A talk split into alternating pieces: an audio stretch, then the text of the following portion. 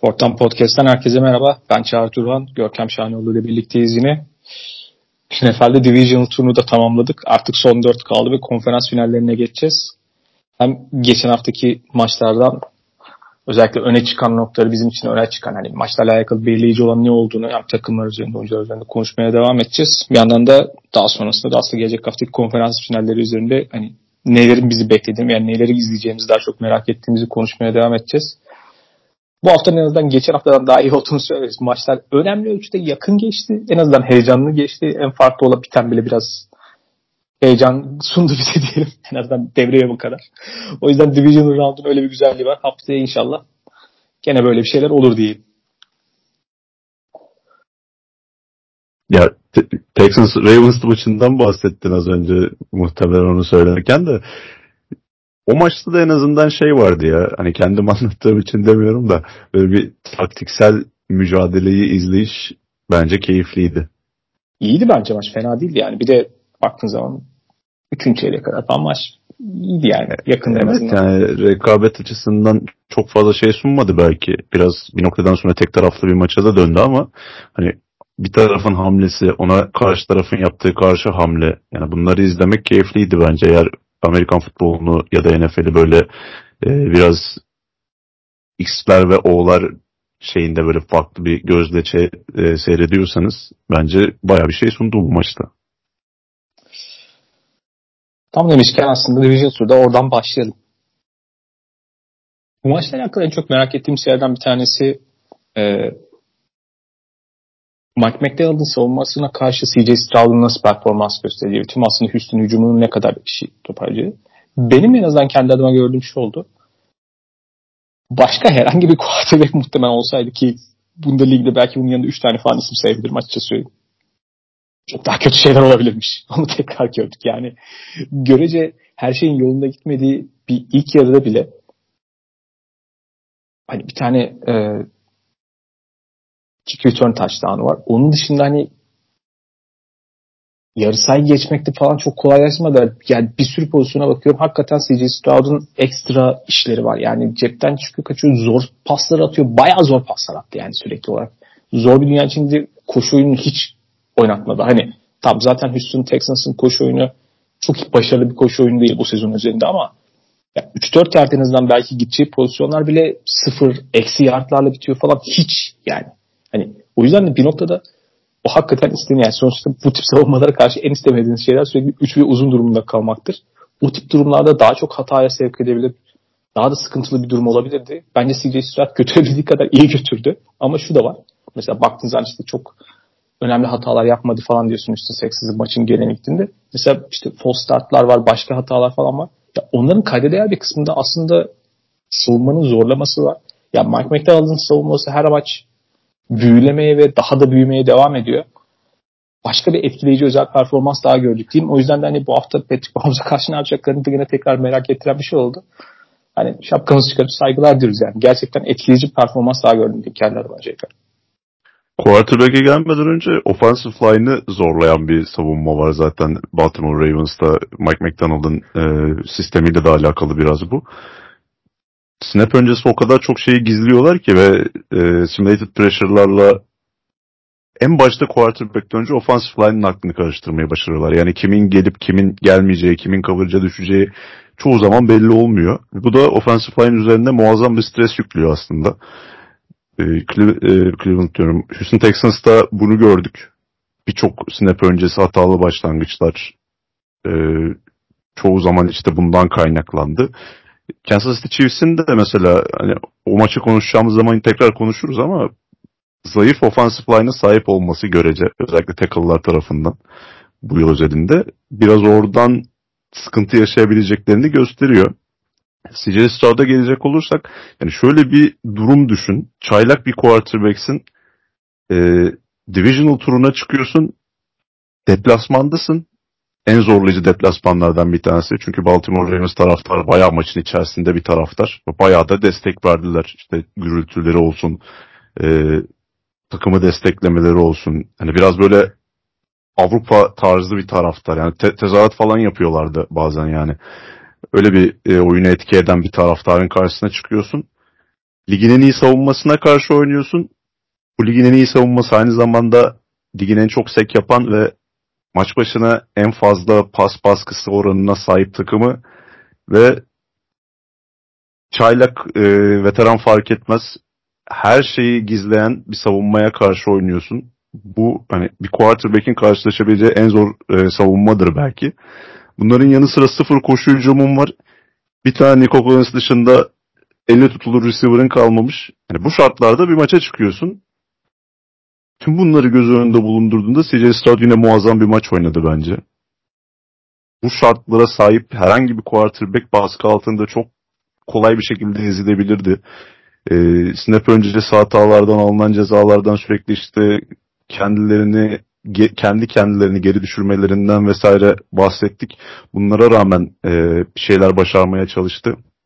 Üstüne işte Dalton Schultz gibi görece güvenebileceği oyuncuların düşürdüğü çok e, akıl almaz paslar vardı maçın başında özellikle. Yani bunlara rağmen elinden geleni yaptı ve tüm bu pas baskısına rağmen sek olmayışı bile o gün hani maç esnasında konuşuyorduk. Sek olmayışı bile büyük başarıydı bence. Bu yıl Houston Texans için yani şampiyonluk beklenen bir yıl değildi yani. Playoff bile beklenmiyordu zaten. Tecrübe çok önemli. Buraya kadar gelmeleri, e, beklentinin çok üzerine çıkmaları ve buradan kazanacakları deneyimler çok önemli gelecek adına ve geleceğin parlak olduğunu düşünüyorum. Çünkü hani geçen hafta da söylediğim gibi çok kilit pozisyonlarda kilit oyunculara sahipler. Hani bu noktadan sonra yapmaları gereken şey e, işte koşu hücumunu nasıl geliştirebiliriz biraz kafa yormaları lazım ve bu bağlamda e, bir tane interior line'a bir oyuncu şart bence yani onları e, upgrade edecek işte iki guard ve center'dan birisinin daha iyisini bulmaları lazım. Ve bir tane sağ tackle kesinlikle şart. E, George Fent çok iyi niyetli oynadı bütün sezon ve beklentinin çok üzerine çıkan bir başka oyuncuydu bu takımda. Ama e, yetenek e, limitiyle birlikte bence iyi bir yedek olur. Oraya iyi bir oyuncu bulabilirlerse ve savunmada özellikle e, pass rusher'ları ve genel olarak front seven diyeyim bayağı bir derinleştirmeleri gerekiyor ki Demico Ryan zaten 49ers'tan gelen bir koç olarak e, bu ekolden gelmiş birisi. Oraya mutlaka hamleler gelecektir. Çünkü maçın bir noktasına kadar çok iyi savunduğunu gördük. Özellikle ikinci yarının son bölümünde e, Lamar Jackson'a bayağı dayak attı Houston Texans savunması. Özellikle ön alanda işte 5 kişi 6 kişili yaptıkları baskılarla birlikte bayağı bir bozdular e, Baltimore Ravens hücumunu ama işte bu çok fazla efor gerektiren bir şey olduğu için orada da yeter derinliğe sahip olmadıklarından dolayı Will Anderson zaten sakatlığına rağmen oynuyordu. Maçı yarıda bırakmak durumunda kaldı. Yani buradaki kalitenin biraz düşmesi ve yorgunluğun biraz baş göstermesiyle birlikte aynı seviyede savunmayı gösteremiyorsun. Zaten eğer Texans'ın bu maçta bir şansı olacaksa sürekli yaptığı şeyden daha farklı aksiyonlar içerisine girmesi gerekiyordu. İşte bu da nedir? Daha fazla blitz, biraz daha risk almak. İşte Lamar Jackson'ı beklemediği yerlerde sıkıştırmak. Çünkü e, sürekli normal uyguladığı savunma sistemini uygulayıp beklerse Baltimore Ravens bir şekilde zaten onları aşacaktı. O nedenle bu alınan risk bence yanlış bir şey değildi. Hatta e, başlardaki düz blitzle Lamar Jackson güzel bir karşılık vardı ve koşu anlamında çok iyi bir maç oynuyordu. Running back'leri durdursa bile Texas e, Lamar Jackson koşularını durdurmakta çok zorlanmıştı. E, buna adaptasyon gösterdiler ve ikinci çeyrekte rush'ı yaparken aynı zamanda koşu e, gaplerini de kapatarak yaptılar bu rush'ı. Yani Fangio'nun savunma sisteminde bahsediyorduk yani bir buçuk gap oynuyor, e, gap, bir buçuk gap tekniğiyle oynuyor defensive line oyuncuları. Yani ona benzer bir durum oldu. Hani altı kişi baskıya gidiyorsa bunlar hani standlarla ya da ne bileyim farklı aksiyonlarla boşa çıkarak gitmedi. Sadece koşu gaplerini kapatarak o baskıyı getirdiler ve fazla sayıyla e, peşaş yapmalarının avantajıyla bir şekilde o cebe hapsettiler Lamar Jackson'ı. İşte seklediler ya da oyunu bozmayı başardılar. Ama dediğim gibi yani oradaki derinliğin kısıtlı olmasından dolayı tüm maça yayılmadı bu. Ve Baltimore Ravens bir noktadan sonra maçı alıp gitti. Yani kadro kalitesinin farkını hissettirmeye başladı maçın ilerleyen bölümlerinde. Orada yani Blitz mevzu şöyle bir nokta. Aslında Hani kötünün iyisini seçmek zorundasınız bu takıma karşı ve Lamar Jackson'a karşı. Yani başka seçenekler seçerek onların en azından daha rahat olduğu ve risk almadığınız sonuçta siz oraya sürpriz yapmaya geliyorsunuz ve daha zayıf olan takımsınız. Bir şekilde işi daha fazla kaosa çevirmeye çalışıyorsunuz. Bir kendiniz en azından maçı çığırından yoldan çıkaracak standart düzeninden çıkaracak bir şeyler oluşturmaya çalışıyorsunuz. Çok anlaşılabilir bir durum. Yani. Ve Blitz o yüzden quarterback'ler karşıdaki quarterback çok konuda iyi olsa bile zaman zaman yaparsınız ki hakikaten biraz iş kaosa dönsün diye. Ki Lamar Jackson'da geçmişte bu konuda en ideal quarterback olmasıyla alakalı bir geçmiş var ama yani o meşhur e, Brian Flores'in Miami Dolphins'teyken bir tane maçı vardı. Hep tüm evi gönderiyordu sürekli ve facia bir görüntü vardı. O günden biraz hakikaten bir de tabii primetime maçında çok akılda kaldı ama yani Blitz'e karşı Lamar, Lamar Jackson yani rakamlar çok etkileyici bu maçta. Hani bir şey geyiği var zaman işte Lamar Jackson Blitz işini falan da çözerse biz kapatalım falan diye dükkanı. Biraz öyle açıkçası yani koşunun dışında da mesela işte adapte olma noktasında çok önemli. Yani Demico Ryan can sıkabileceği kadar sıktı gerçek anlamda. Yani farklı yerlerden getirdiği blitz, getirdiği blitzlerin tarzıyla da alakalı. Yani nasıl getirdiği, hangi oyuncudan getirdiği, bazen cornerbacklerden getirdiği falan bir şeyler farklı bir şeyler yaparak biraz canını sıktı ve bir şekilde aslında baktığınız zaman ilk devre itibariyle baktığınız zaman ortada bir maç yani. Ama sonrasında hem Baltimore Ravens'in elindeki malzeme hem taktik olarak esnekliği ve adapte olma becerisi. İşte hücum tarafından bakıyorsun mesela Todd Monken çok fazla şey yapabilen bir takım var şu anda ve daha hücum full potansiyeline erişmiş falan da değil açıkçası gerçekçi olmak gerekirse. Ama işte hala koşu oyununu belki o kadar iyi oynayamadılar başın, maçın da başında itibaren. İşte Lamar oradaki wide receiver'ları çok öne çıkaramadılar istedikleri kadar ama bahsettiğin Lamar'ın koşuları onu durdurmaya başladıklarında bir şey oraya önlem almaya başladıklarında ki o her zaman hani zaman zaman onun için gene bir silah oldu.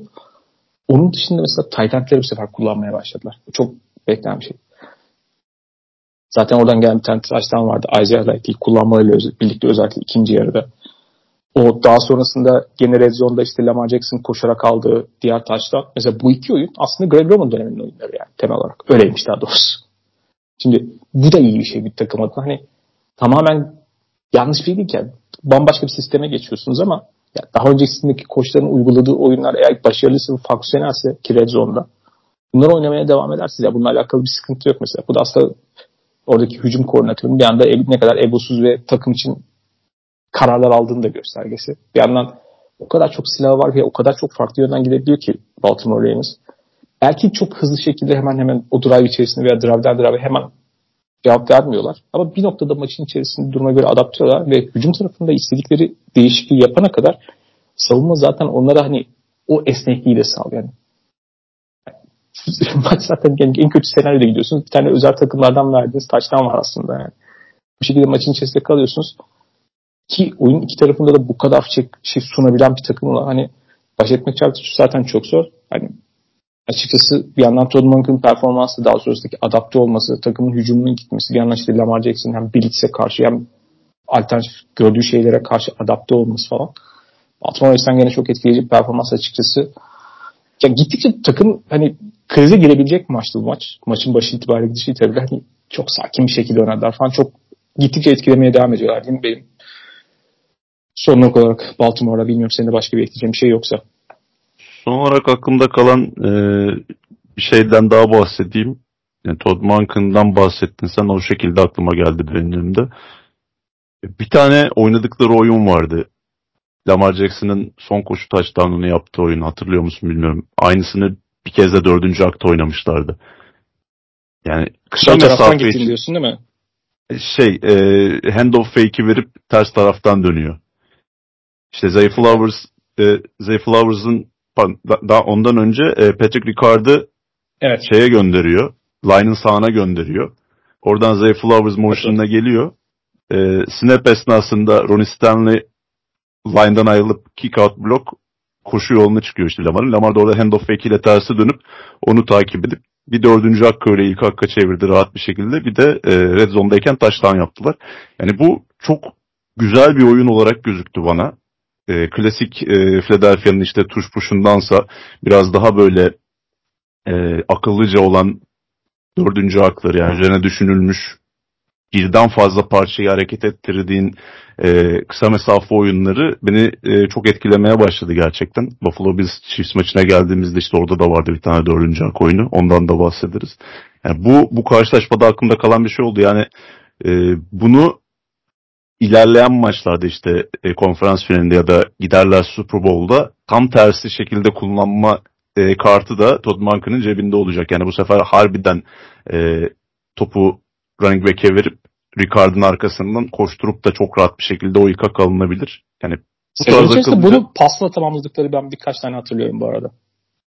Pasta verebiliyorlar. Olabilir. Evet ben o, ya o da bir boyut daha katabilirsin. İşte evet. bu katmanlı e, play calling olayı gerçekten çok e, iyi play caller'ların yaptığı ve e, etkileyici bir durum bence. Takımın hücum anlamında işte o mesafeye göre planlanan özel oyunlar oluyor ya o anlamda e, ellerini bayağı bir güçlendiriyor. İyi play caller'lar demişken bu konudaki en ünlüsü olan belki de Kyle Yani Green Bay'in artık ben şey alıştığımız için artık San Francisco maçlarının playoff'ta bir şekilde kabus gibi bir şekilde bitmesine çok alışıldığı için belki çok şaşırmıyor ama gerçek anlamda Green Bay'in bayağı büyük fırsat kaçırdığım gece oldu sanırım orada. Ve benim maçla alakalı en temel aklımda kalan şey Kyle Shanahan döneminde 49ers'ın sanırım daha önce hiç görmediğim kadar kırılgan ve yenilebilir olarak yani hani Karşılayan döneminde bu takım işte 3. sezonundan itibaren sürekli yani iddialı bir takım oldu. En işte sakatlarının olduğu belki performans olarak hani en ikna etmeyen dönemlerinde bile takım çok daha sağlam prensipleri olan yenilmesi zor bir takım olduğunu hissediyorum en azından. Şu anda ise görünen ki sezon içerisinde kısmen gördük ama bu maç üzerinde daha da net ortaya çıktı. Bence gayet keskin defoları olan bir takım haline dönmüş durumda. Birinci şöyle söyleyeyim bir kere savunma noktasında yani koşu savunması özellikle ortanın savunmasıyla alakalı durum aman aman. Yani gerçekten oradan delik deşik olabilecek seviyede sıkıntılı gözüküyor takım. Bu takım yani ligdeki belki en iyi yani Baltimore'la beraber linebacker ikilisine sahip olan takımdan bahsediyoruz. Linebacker'lar tabii tek başına parçası değil bu işin ama yani oradan çok kolay delinebilir halde gözüküyor bir takım koşular. Packers yani hayatımda hatırlıyorum bu kadar rahat koşup performansı olduğum çok az maç olmuştur. Yani Aaron Jones hani acayip performans gösterdi. Bunun dışında savunmanın hep böyle hani iki tane belki interception yarattılar ve oradan bir fark yaptı ama savunmanın baskı getirmekle beraber bitirme noktasında eskisi kadar etkili olmadığının örneklerini falan gösteriyor takım. Yani biraz disiplinle alakalı şeyler. Mesela Chase Young'la alakalı soru işaretlerinin tekrar neden olduğunu görürsen hakikaten bazı pozisyonlar var. Yani Chase Young'ın defolarının kullanıldığı, Chase işte disiplininin kaybetmesiyle alakalı olarak Jordan Love'ın işte cepten çıkarak fırsatlar yarattı. Onun dışında özellikle Toskrek pozisyonları vardı. Yani direkt olarak Chase Young'ın üzerine oynayarak onu sürekli bir wide receiver'ın falan bloklayarak e, dış kulvara açılan koşu oyunları falan vardı. Oraya topun fırlatılarak yani. Bu takım hani NFC'nin genel olarak hani rekabetçiliğiyle alakalı tepedeki soru işaretlerinin ötesine bakıyorsan işte en yakın rakibi dediğimiz Dallas'la Philadelphia'nın ne halde bir sezonu bitirdiğini de gördük. Geri kalan takımlar da aman aman çok etkileyici değil zaten hali hazırda. 49ers de yani biraz artık bu konferansın mevcut halinin göstergesi gibi çok sıkıntılıydı. Hücum tarafında da şu var. Bence Cleveland maçının benzeri oldu pek çok açıdan. Yani Brock Purdy'nin önce bir şey söyleyeyim. O maçta da bu maçta da bir şekilde maçın sonunda teknik taktik becerilerinin ötesinde mental olarak sıkıntılı maçın sonunda ayakta kalıp maçın sonunda bir şekilde maçı kazandıracak o maçta sonuçta bir gol pozisyonu oluşturmuştu. Maçın sonuna getirecek drive'ı yönetmesi saygı duyulacak bir şey. Ama onun ötesinde birazcık offensive line baskı gördü mü? Onun dışında bu maçta mesela Green Bay'in yaptığı şeylerden, yaptığı şeylerden bir tanesi e, Brandon Ayuk'u biraz daha özellikle savunma tabii maçın başında Divo Samuel'ın sakatlanması önemli faktör ama Brandon Ayuk'u biraz daha özellikle savunup oraya böyle iki kişi falan tutunca savunmanın hücumun patlayıcılığını belli açılardan ellerinden aldılar. Ve ondan sonrasında hem baskı hem de yağmur yani Cleveland maçındaki gibi benzer bir yağmur var. Benzer bir şekilde savunma üzerinde baskı oluşturan bir defensive line var. Offensive line üzerinde baskı oluşturan bir defensive line var. Ve Brock Purdy yani bazı postlar tercihler tartışabilecek şey var ama yani pasların yerine gitmediği, bazı şeylerin dağları taşlara gittiği paslar oldu, oyunlar oldu. Bayağı pas kaçırdı. Yani bu pek gördüğümüz bir şeydi açıkçası Brock Purdy'den. Benzer bir şey yaptı. Bunun muhtemelen onlar için iyi görüşü. Bundan sonrası yağmur gibi senaryo yok önlerinde. Yani haftaya hava iyi olacakmış. Sanırım şanslı oldukları nokta bu.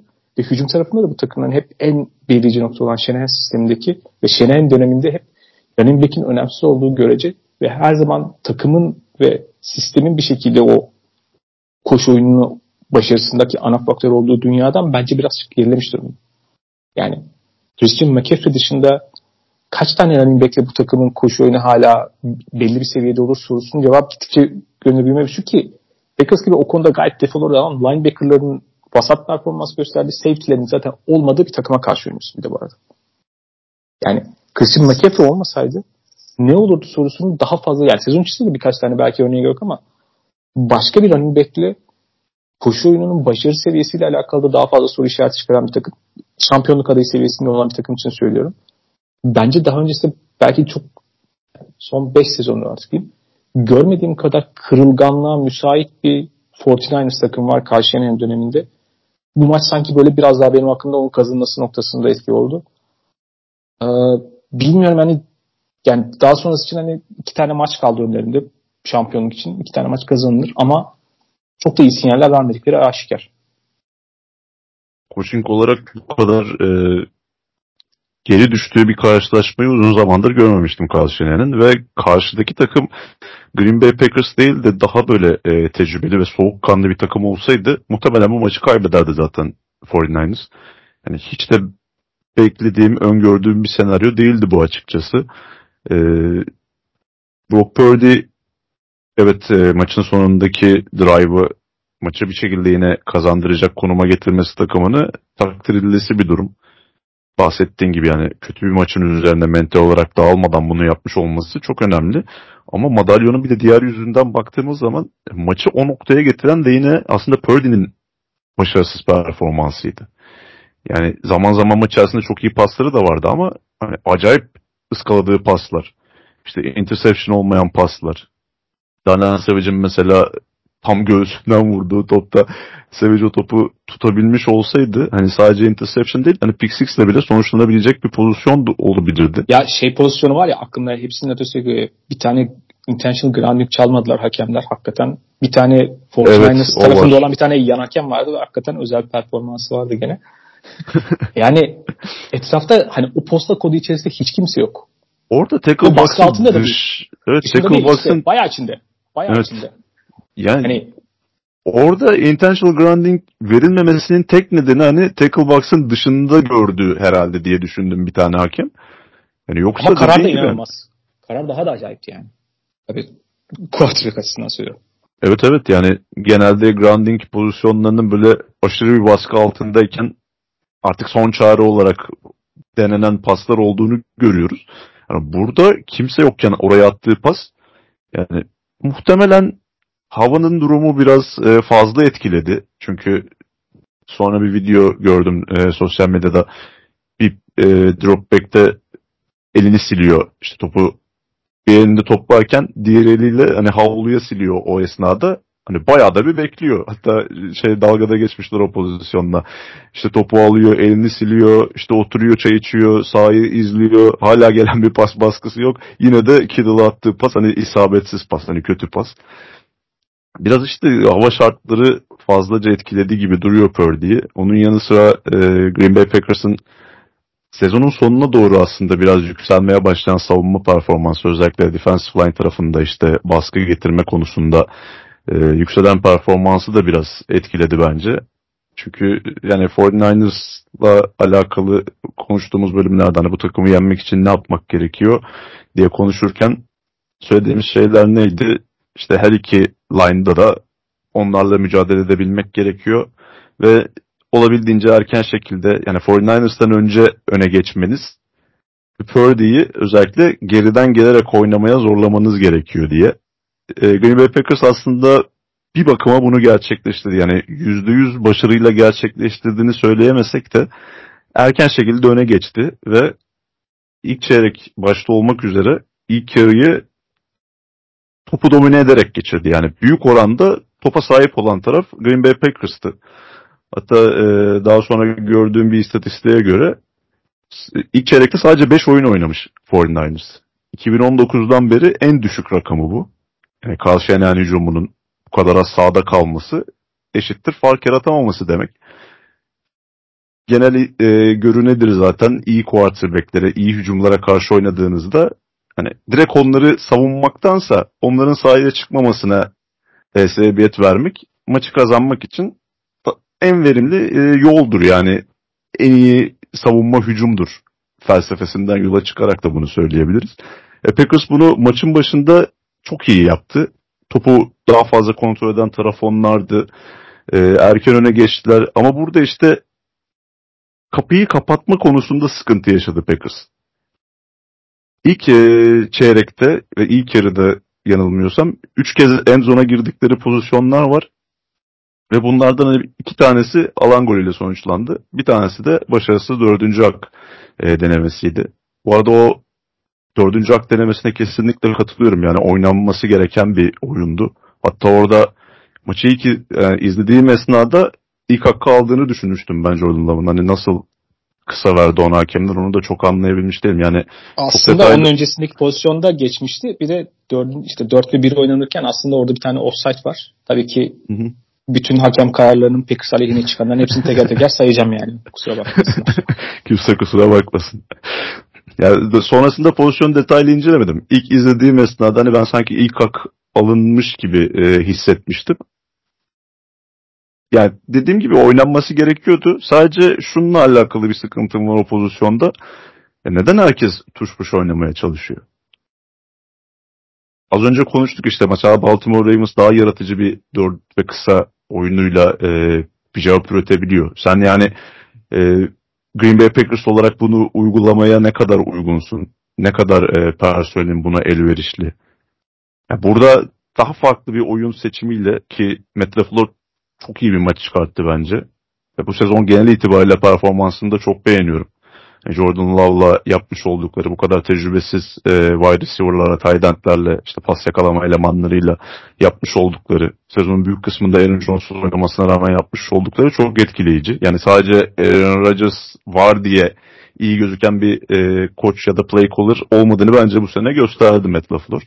Çok da iyi bir maç çıkarttı ama yani buradaki bu kol bence e, doğru değildi. Yani daha iyi, daha verimli bir şekilde kullanılabilirdi.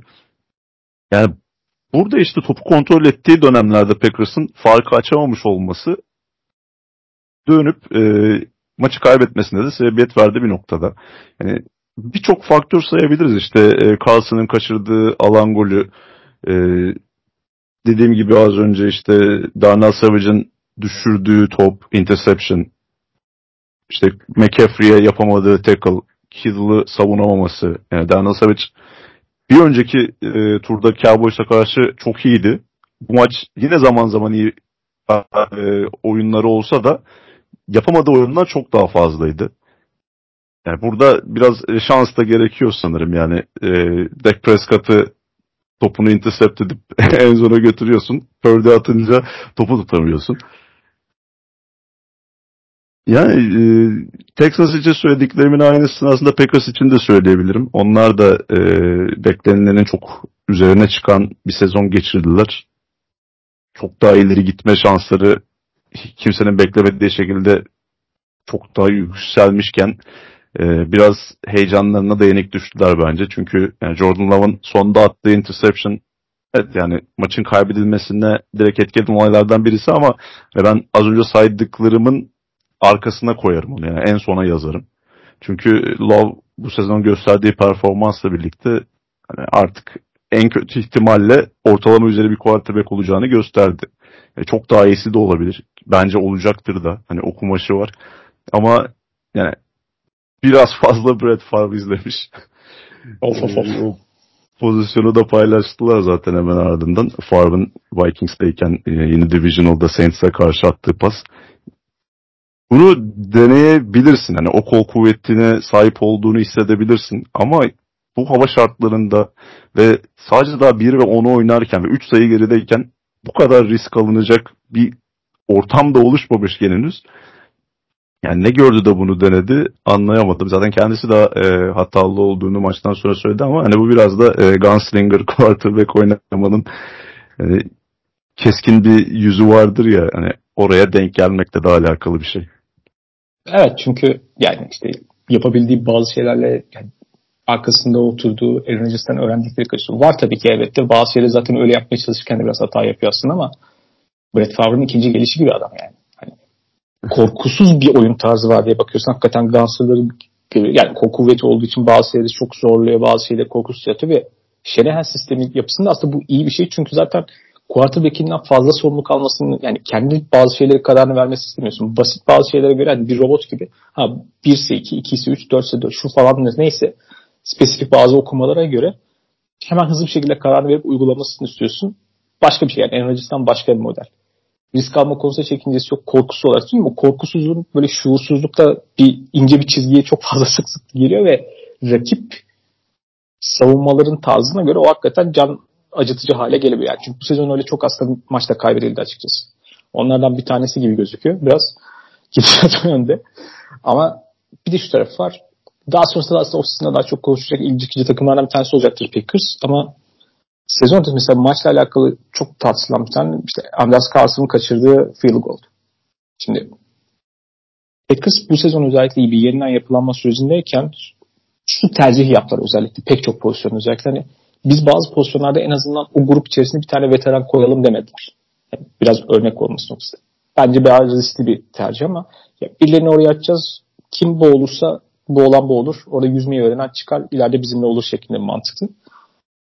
Bunu pek çok pozisyonu denediler. Bazılarında başarılı çalıştı yani yeterince sayı varsa. Şimdi Anders Carlson'da muhtemelen potansiyeline bakarak böyle bir tercihte bulunur. Draft edilmiş bir kicker'dan bahsediyoruz. O zaman beklenti biraz yukarı çıkıyor biraz istikrarsız bir, şekilde bir hazırlık kampı geçirdikten sonra işte sezonun başında da biraz hani istikrarsız oldu. Zorlandığı şeyler oldu. Çünkü Kicker'dan beklenen çok istikrarlı bir şekilde hata yapmaması gereken bir pozisyon. Gelişim itibariyle bir noktada biraz daha yukarı doğru çıkan bir ivmesi varken sonra sezon sonunda tekrardan istikrarsız bir noktaya geldi. Bu aslında kolej kariyeri yani 5 yıllık kolej kariyerinde böyle yukarı doğru çıkarken 3. sezondan sonra böyle geriye doğru yani mesela daha istikrarı bulduğu ve daha performansını sürekli yukarı çektiği bir senaryo yok. E, bu bir tercih. Bu tercih yaptığınız zaman bu sizin potansiyel yani bir yıllar şey oluyor böyle.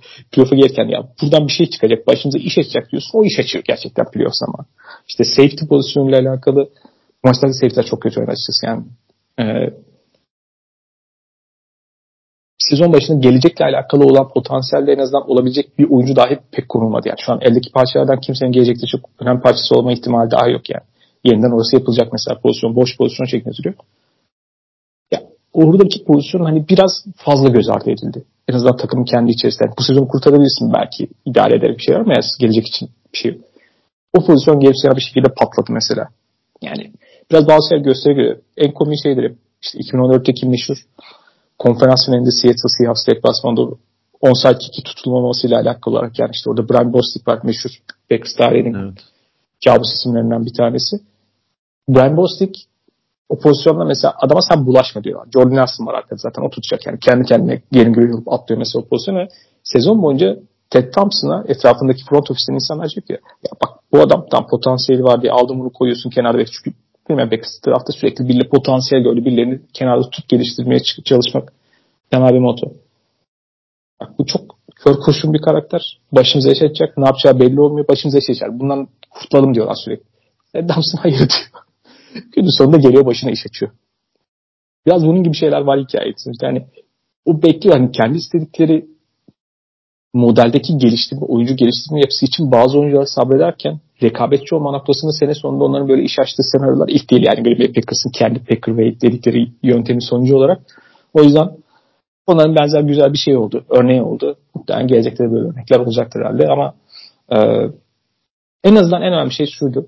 Quarterback mevzunu çözmek o konuyla ilgili çok daha iyi hissediliyor. Offensive line beklenilenden çok daha iyi hissediliyor ki maçın mesela gidiş noktalarından bir tanesi özellikle Zektam'ın sakatlanması ve onun çıkmasından sonra. Kesinlikle evet.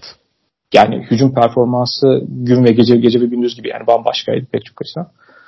Pas tarafında diyeyim en azından. Bunlar da faktör. Yani bir şekilde çok sıkıntılı olduğunu düşündüğüm pozisyonlarla alakalı olarak geleceğe yönelik en azından esnekliğin ve bir potansiyelin bulunması en önemli şey zaten. Ondan sonrası geri kalanlar biraz daha rahat çözebilir sorunlar diyeyim. Son olarak 49ers'la alakalı şunu söyleyeyim. Ee, geçtiğimiz hafta şüphelendiğimiz gibi sen de biraz bahsettin. Sen daha çok e, koşu savunması anlamında söyledin ama hani pas savunması anlamında da sahanın ortasını savunma konusunda bayağı bir zafiyet gösterdiler bu maçta. E, Green Bay Packers bir noktaya kadar Cowboys maçının bir benzerini oynadı. Yani Daps'a atılan paslar, işte tight kullanımı, o işte Bo Melton'ın pass interference'da sonuçlanan pozisyonu. Hani bir noktaya kadar secondary'de çok fazla sıkıntı yaşadı e, 49ers. Orada işte bazı birkaç tane zayıf halkalar, işte Embry Thomas bunlardan bir tanesi. Geçtiğimiz sezon kıyasla normal sezonda daha iyi gözükmüştü ama hani playoff'ta bir maç oynadılar şimdiye kadar ama o maçta da hiç iyi gözükmedi. Yani iki tane e, pass interference'a sebebiyet veren hareketi var ve genel olarak onun tarafını zorladıkları zaman bir şeyler elde etti Green Bay Packers. Bu e, konferans finalinde başına iş açabilir 49ers'ın. Bir de e, Kyle Shanahan'ın yine zaman zaman oyunu idare etmekteki bazı hataları, işte fazla konservatif kalması, süreyi kontrol edememesi. Yani klasik Şenen ve playoff sorunları. Bu bir, bir şekilde maçta... sadece Kyle Şenen değil. Bütün Şenen ağacından çıkan koçlarda var bu. Yani evet. Yani hepsi Metaflor'da belki daha az var ama hepsinde var. Hepsinde bu oyunu yönetme ve gereksiz şey var. Muhafazakarlık var. Çok acayip. Evet. Hepsi bir e, ağaçtan çıktığı için birbirlerine bulaştıra bulaştıra ilerlemişler muhtemelen. Yani Shanahan'ın daha ilk playoff maçından bu zaaflarını göstermiş olması bence hiç e, hayra alamet bir durum değil. Yani her zaman karşında böyle Green Bay Packers gibi e, önündeki yani kazandığı üstünlüğü korumakta zorlanacak bir takım e, bulamayabilir. Yani Detroit Lions yine belki ölçü olmayacak ama hani Super Bowl'da ister Chiefs gelsin ister Ravens gelsin bu hataları affetmeyecek iki takımdan birisiyle oynayacaklar potansiyel olarak çıktıklarını varsayarsak. Hani o e, bir soru işareti, bir ünlem olarak ilk maçtan kötü e, bir tat bıraktı bence. Onların rakibinin olduğu maça geçersek de yani Detroit'teki atmosferin bayağı olacağını tahmin ediyorduk ama beklentimizin de belki üzerlerine çıktı. Çünkü işte geçen hafta dedik bayağı ünlüler falan öyle bir kaliteli ünlü grubu gelmiştik geçen hafta falan. Hani bunlara şey gibi Atlanta'nın sinyalci rapçi grubu falan demesek dersek ayıp olur diyorduk. Gerçekten kaliteyi gene arttırmışlar. Jeff Daniels falan vardı yani. Orası acayip bir atmosfer. Çıkan sesi falan hissedebiliyorsun. Tabii bir de kapalı bir stat üstü kapalı. O daha da yankılanıyor falan. Hakikaten yani onlar kendi uzun süredir Detroit'in şehir olarak herhalde en mutlu olduğu günlerden bir tanesidir. Spor anlamda da bu onun dışında da ve yani Detroit konferans finalinde. Hani bu çok duyduğumuz şeylerden değil. Absürt geliyor şu anda düşününce. Yani Detroit'te nasıl dikkat çılgın şey ya F5 barışmış mesela geçen hafta ben onu öğrendim. Chris Webber'la falan geri kalan grup falan barışmış. Olacak şeyler değil yani Detroit'te neler oluyorsa falan. Ama onunla alakalı gördüğüm en mantıklı teori de şey. Ya bütün bunların olması için Detroit Pistons'ı feda etmeniz gerekiyor demiş. Pistons'ı feda ederek Pistons'ı feda ederek geri kalan şeyleri en azından kurtarmaya karar vermişler. Bazen böyle şeyler oluyor. Thanos mimi vardı ya onunla alakalı. Onun gibi. Ben vazgeçtim. getirdim. Neye mal oldu? Pistons. Pistons gitti. Maçtan önce sanırım Todd Bowles'a sorsa 23 sayıda atacaksın falan. Ee, kabul eder misin? Bence kabul ederdi. Ama şu oldu maçın yani bir şekilde Detroit Lions'ın elindeki malzemenin fazla olması biraz fark yarattı. Ama onun ötesi sanki bir tane maç topunu verecek olsam birine gene ben Can Sarar'ım. Yani ben Can Sarar'da bu hafta birisi açıklarsa şaşırmayacağım. Çünkü gittikçe üzerine koyan performans var. Şu önemli diye mesela. İşte maç bir noktadan Detroit Lions'ın ikisini böyle maçın görece düşük skorla geçebileceğini böyle çok 25'leri falan çok kolay kolay bulamamasının çok sürpriz olmayacağını maç senaryosu açıkçası bekliyordum ama şu oldu. İkinci veya üçüncü drive'di sanırım. İşte özellikle Detroit Lions'ın sürekli sahanın ortasını kullandığı, Baltimore Ravens'ın koşuyu savunmaya çalışırken orayı biraz riske ettiğim ama onun oradaki savunmadaki adaptasyonu çok hızlı yapmadığı, değiştirmediği nihayetinde de sürekli ortadan paslarla ve bütün sahanın ortasını kullanan konseptlerle beraber Jared Goff'un nihayetinde taşlarına gittiği pozisyon olmuştu. İşte drive olmuştu. orayı daha sonrasında çok hani o kadar odaklanmadılar. Tabii öyle kapatınca kapatılacak kadar kolay bir şeydi yani. Tüm sitenin üzerine bu çok merkezi bir olan yapıda Detroit Lions'ı onu uygulayan bir takım durdurmak tamamen kolay değil. Orayı tamamen kapatmak ama ikinci yarı itibariyle şu oldu. Sanırım ilk drive'dan sonraydı. Ondan sonraki sıradaki 3 drive'da sırayla taştan yaptılar ve yani başka başka yöntemlerle. Hani tanesinde işte kullanmadıkları yedek taydat. Geçen sene sanırım Jets maçında bir tane maç kazandıran oyunu vardı. Benzer bir şekilde falan büyük bir onun oyunu vardı. İşte son e, onun öncesinde Cem, ondan sonra sesim Cemil Gibson böyle koşarak aldı falan. Koşu oyunu nihayet açtıkları. Biraz oradan kullanmaya başladıkları başka bir şey yer gösterdiler. Daha sonrasında sanırım son taştan yaptıkları drive'daydı. İşte Jamaldin çıktı. Yani başka şeyler iyi giderken ve durumu devam ettirelim derken hiç hemen anında çöpe attılar. O gerçekten iyi quarterback veya iyi hücum koordinatörü işte play caller faktörüdür. Direkt olarak onun yerine giren yere kimse onun üzerine saldırdılar. Açmadan bitirdiler bir tane daha taştan. Maçı orada kopardılar aslında. Şimdi bence aslında hakikaten yani performans ya play caller performansı olarak hani sadece oyunu işte tasarlamak, dizayn etmekle alakalı pek çok şey var yaptı. Orası aşikar. Ama onun dışında da hani farkındalıkla saha içinde bu tip farkındalıkla işte farklı rakibe göre adapte olmakla yaptığı noktalar falan noktasında hani yani gerçekten ligin şu an hakikaten üzerine gelecekte hakikaten bu ligin en önemli koşullarından bir tanesi olacak şekilde üzerine yatırım yapmanızı makul kılacak seviyede özel bir hücum koordinatörü performans sergiledi gene. Yani maçın bence en önemli kazananı ve büyük faktörü de hakikaten oydu diyeyim ben kendi adıma. Maça gelirken benim en çok merak ettiğim konu Todd Bowles'un Jared Goff'u baskı altına almak için nasıl taktikler uygulayacağıydı. Çünkü geçen hafta da bahsettik yani Todd Bowles bu konuda hiç çekimsel olmayan bir savunma koordinatörü. Yani biraz eski kafalı kalıyor. Ee, yeni taktikler uygulamıyor e, çoğunlukla diyeyim. Yani zaman zaman yine oldu. Mesela bu maçta e, bir tane simulated pressure uyguladığı pozisyonda Kensi ve Vea'yı coverage'a düşürüp işte safety ve cornerback gönderdi onların yerine. Hani o Todd Bowles'un hiç beklemediğim bir hareketti mesela.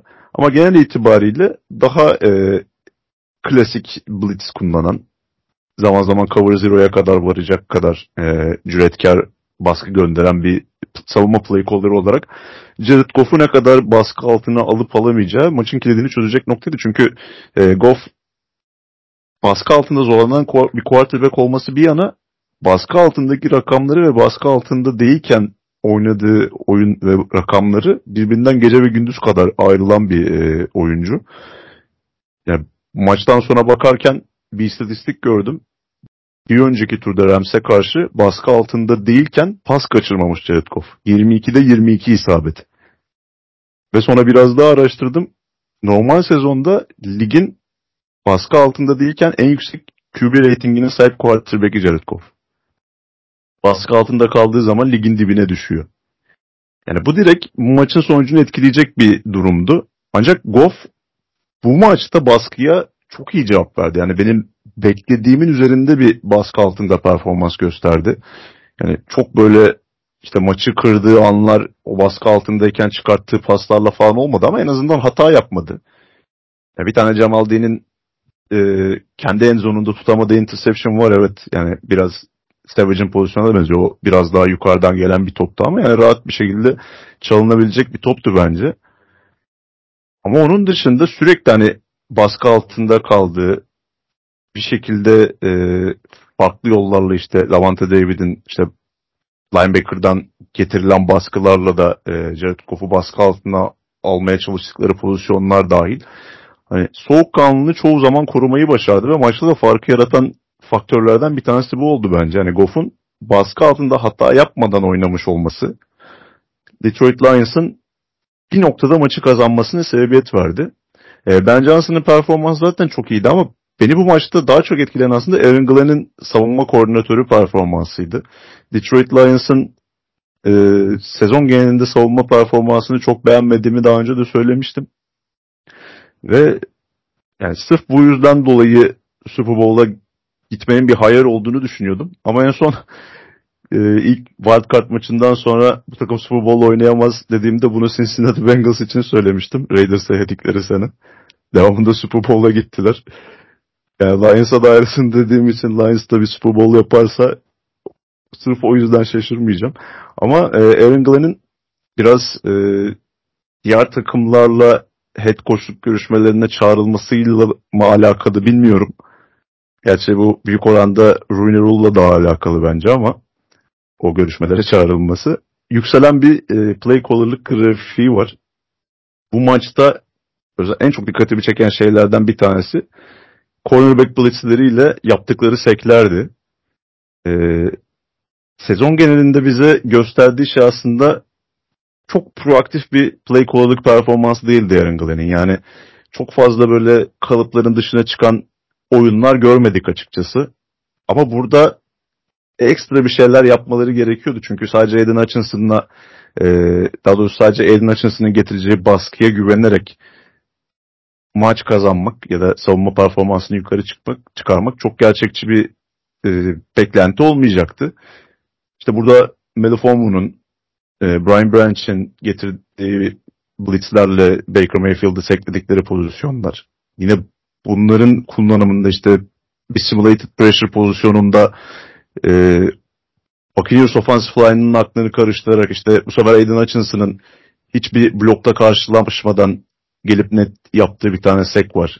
Yani bu e, baskı şemalarının kullanımı ve Buccaneers hücumunu raydan çıkartmaları farkı yaratan nedenlerden bir diğeri oldu bence bu maç karşılaşmada. Yani özellikle o e, şey pozisyonlarında işte cornerbacklerin blitz getirdiği pozisyonlarda her oyunda işte e, Ben Solak'in yazısında gördüm onu da. Bir motion yapan oyuncuyu takip ediyor e, Detroit Lions'ta savunma oyuncusu. Sanki adam adama savunmaymış izlenimi verip motion'ın bittiği yerdeki e, defensive back oyuncusu Blitz'i getirip onun arkasında boşalttığı yere çok hızlı bir şekilde e, coverage'ı kaydırıyorlar. Bu sayede hani Baker Mayfield'a çok fazla düşünme şansı vermeden de sek yaptılar. Yani Lions'ın personel olarak eksik kaldığı noktada biraz bu şekilde yaratıcı savunma oyunlarıyla işi dengelemesi gerekiyordu ve Tampa Bay Buccaneers'a karşı oynadıkları maçta bunu gördüm. Bu en azından gelecek adına San Francisco 49ers'a karşı oynayacakları konferans finali adına bir olumlu noktaydı. Mesela bahsettiğin sek pozisyonlar aslında maçın hikayesi noktası çok önemli. Çünkü zaten hücum noktasında sınırlı olan ve yani birkaç tane patlayıcı oyunu üretebilmesine bağlı olarak skor eden çok da böyle çılgın skorlara falan kolay kolay ulaşamayan bir takım için Tampa Bay tarafında bir tane öyle kötü bir oynanan zaman sek aldığın zaman hakikaten o drive'ı çöpe atmayı çöpe atmış oluyorsunuz ve Baker Mayfield'ın bazen topu elinde tutup böyle o sekleri almaya ve kötü şekilde almaya eğilimi var. Mesela seklerde bomboş gerek. Yani bir tane de Rashad White'ın ayağını kaydığı ve işte tam Aaron Hutchinson böyle onu bomboş üzerine Baker Mayfield'ın üzerine geldiği pozisyon ama onun dışında mesela 2-3 tane sekte hatırladım. Sürekli birilerinin boş gelmesiyle alakalı olarak. Şimdi diğer tarafında da biraz eksiklik var açıkçası. Yani quarterback'te midir, offensive line'de midir yoksa işte oyunun tasarımıyla alakalı bir eksiklik bilmiyorum ama birilerinin bu kadar boş gelmesiyle alakalı olarak hani orada bir sıkıntı var yani. Belki topu daha erken çıkaracaktı Baker Mayfield. Belki oradaki line'le birlikte gerekli değişikliği düzenlemeyi yapmadı. Başka bir oyun çıkabilirdi falan bilmiyorum. Ama birkaç tane oyunda bu kadar hani hata marjı özellikle çok düşük olan bir takım bomboş birilerini yani normal kendi düzenin içerisindeki yani işte line'e karşı birinin birebir kazanarak kazandığı şeyler değil, sekler değildi. Savunma tarafında bunlar ne kadar başarılıysa hücum tarafında da biraz o oyuna karşı hazırlıksız olma ve o beceri, yani eksiklikle alakalı bir sıkıntı vardı ki o direkt olarak yani sonuçta baktığınız zaman bir tane pozisyonda bir tane maçtan bahsediyoruz. Her drive'da sayı atmak çok önemli bir şey. Yani alabildiğiniz 3 sayı 4 sayı. Her sınıf 3 sayının 7 sayının çok büyük fark yarattığı noktada. Bunlar gibi bir tane sekin zaten hani genel olarak pek çok takımın drive'ını bozabiliyor da Tampa Bay gibi daha da onun için ölümcül hale geldiler bir ciddi bir sıkıntı yarattı. Bir tane pozisyonda Baker Mayfield'la beraber hani şey, e, field goal pozisyonu dışına çıktılar. Mesela başka bir yerde belki drive devam edecekken iyi potansiyel bir 7 sayı yerine 3'e razı oldular falan. Yani bunlar önemli şeyler. Todd Bowles'un 4 ve kısaları inatla oynamaması falan faktör oldu yani falan. Böyle şeyler. Hani Todd Bowles'la modern dönem şeyleri falan çok kaçırıyorsun. Böyle bir faktör oldu yani. Ki onun dışında aslında baktığınız zaman Jared Goff'un tarafındaki offensive line ki onu koruma noktasında bence ilk 2-3 drive dışında özellikle iyi iş çıkardılar. Yani orası temiz iş çıkardılar. Ama sonrasında e, baktığın zaman hani hangi işte line'lar tarafından nasıl bir faktör kim kazanır noktasında Baker Mayfield'ın aldığı baskıya kıyasla hani şöyle bir şey var. Baker Mayfield'le oynarken en iyi senaryosu bu aslında maçlar. Yeterince iyi pasıcı olacak. Muhtemelen sizin için fark yaratacak seviyede uyum üretecektir. Öyle bir quarterback. Ama birkaç tane saçma sapan hataya da maruz kalacaksınız. Yani işte o bir tane field goal pozisyonundan çıkan gereksiz aldığı sek gibi. Yani sekte herhalde 20 yard falan kaybetti. o, da ekstra bir beceridir yani sonuçta. Sekte 3 yard kaybetmek var, 20 yard kaybetmek var. Bunun gibi birkaç tane kötü işte tercih oluyor işte. Interception, ikinci interception'daki tercih falan gibi böyle şeyler falan da var yani aslında işte. Biraz o hata marjine çok sahip olmayan bir takımdı Bucks ve yani o yüzden mesela Todd Bowles yani bu arada Todd Bowles'un devre sonundaki drive'ı oynamış olması oradan yeri çıkarmalar diye bir şok etkisi yaratmadı değil açıkçası söyleyeyim. Karşılayan falan oynamazken o devre sonlarındaki drive'ları. Kanades falan ısrar etmişler abi. yani ama işte mesela 4 ve kısayı oynamama lüksünün artık çok olduğunu düşünmüyorum bu takımın. Bu seviyeleri fark yaratmak için. Yani Detroit zaten hani yeterince elinde silah olan bir takım. Sen daha görece zayıf bir takımsın. Hani bir şeyler üretmeye çalışıyorsun. Hani orada bir sürpriz yaratmaya çalışıyorsun. Hani biraz abi yeniliğe geçmek bir Parsons bırakalı çok oldu ya. Böyle bir sıkıntı var. Ama onun dışında baktığın zaman e, bence gene Tampa Bay yani maçın gidişatı itibariyle yeterince sıkıntı çıkardı gerektiği kadar ve hani o 3 drive hakikaten onları darmadan etti ama maçın içinde kalmanın yolunu buldular yani. Ürettiler. Bir şekilde skor bulmanın yolunu buldular yani takım olarak. Ki işte yani koş oyunun hala genelde çok aman aman çalışmadığı bir takımdan bahsediyoruz. Yani sürekli olarak Mike Evans ve Chris Godwin ekmek zorunda. Chris Godwin maçta çok kullanamadılar ama yani Mike Evans'ın noktalar iyi çıkardılar. Aaron Glenn'le alakalı söyledim. Daha sonrasında Fortnite kısmında geleceğim ki birkaç pozisyonda ona aslında yani Baker Mayfield'da falan da bazı tuzaklar hazırlamışlar ki onlardan bir tanesi zaten maçı bitiren interception oldu. Ama beklentilerin üzerinde bir sezon. Sen onlar da off-season'da hem Baker Mayfield hem de daha sonrasındaki takım çünkü bu takım burada olması beklenmeyen bir takımdı. Ondan da alacakları ilginç kararlar olacaktır diye başka bir eklemen yoksa. Çok fazla e, serbest kalacak oyuncu var bakın yani ben de merak ediyorum nasıl bir planlama yapacaklar. İşte Mike Evans tutabilecekler mi? Baker Mayfield'a kontrat verecekler mi? Yani Mayfield bu takımla bir şeyler başarabileceğini ispatladı çünkü bence. Yani Browns'taki iyi dönemlerindeki gibi oynuyor Mayfield. İyi bir kimya oluştu hem takımla hem receiver'larla hem Canales'le. Yani Dave Canales'i bir sezonda en azından kaybetmeyecekleri belli. Bu oluşan e, kimyayı önümüzdeki sezon daha üst seviyeye çıkartma şansları var.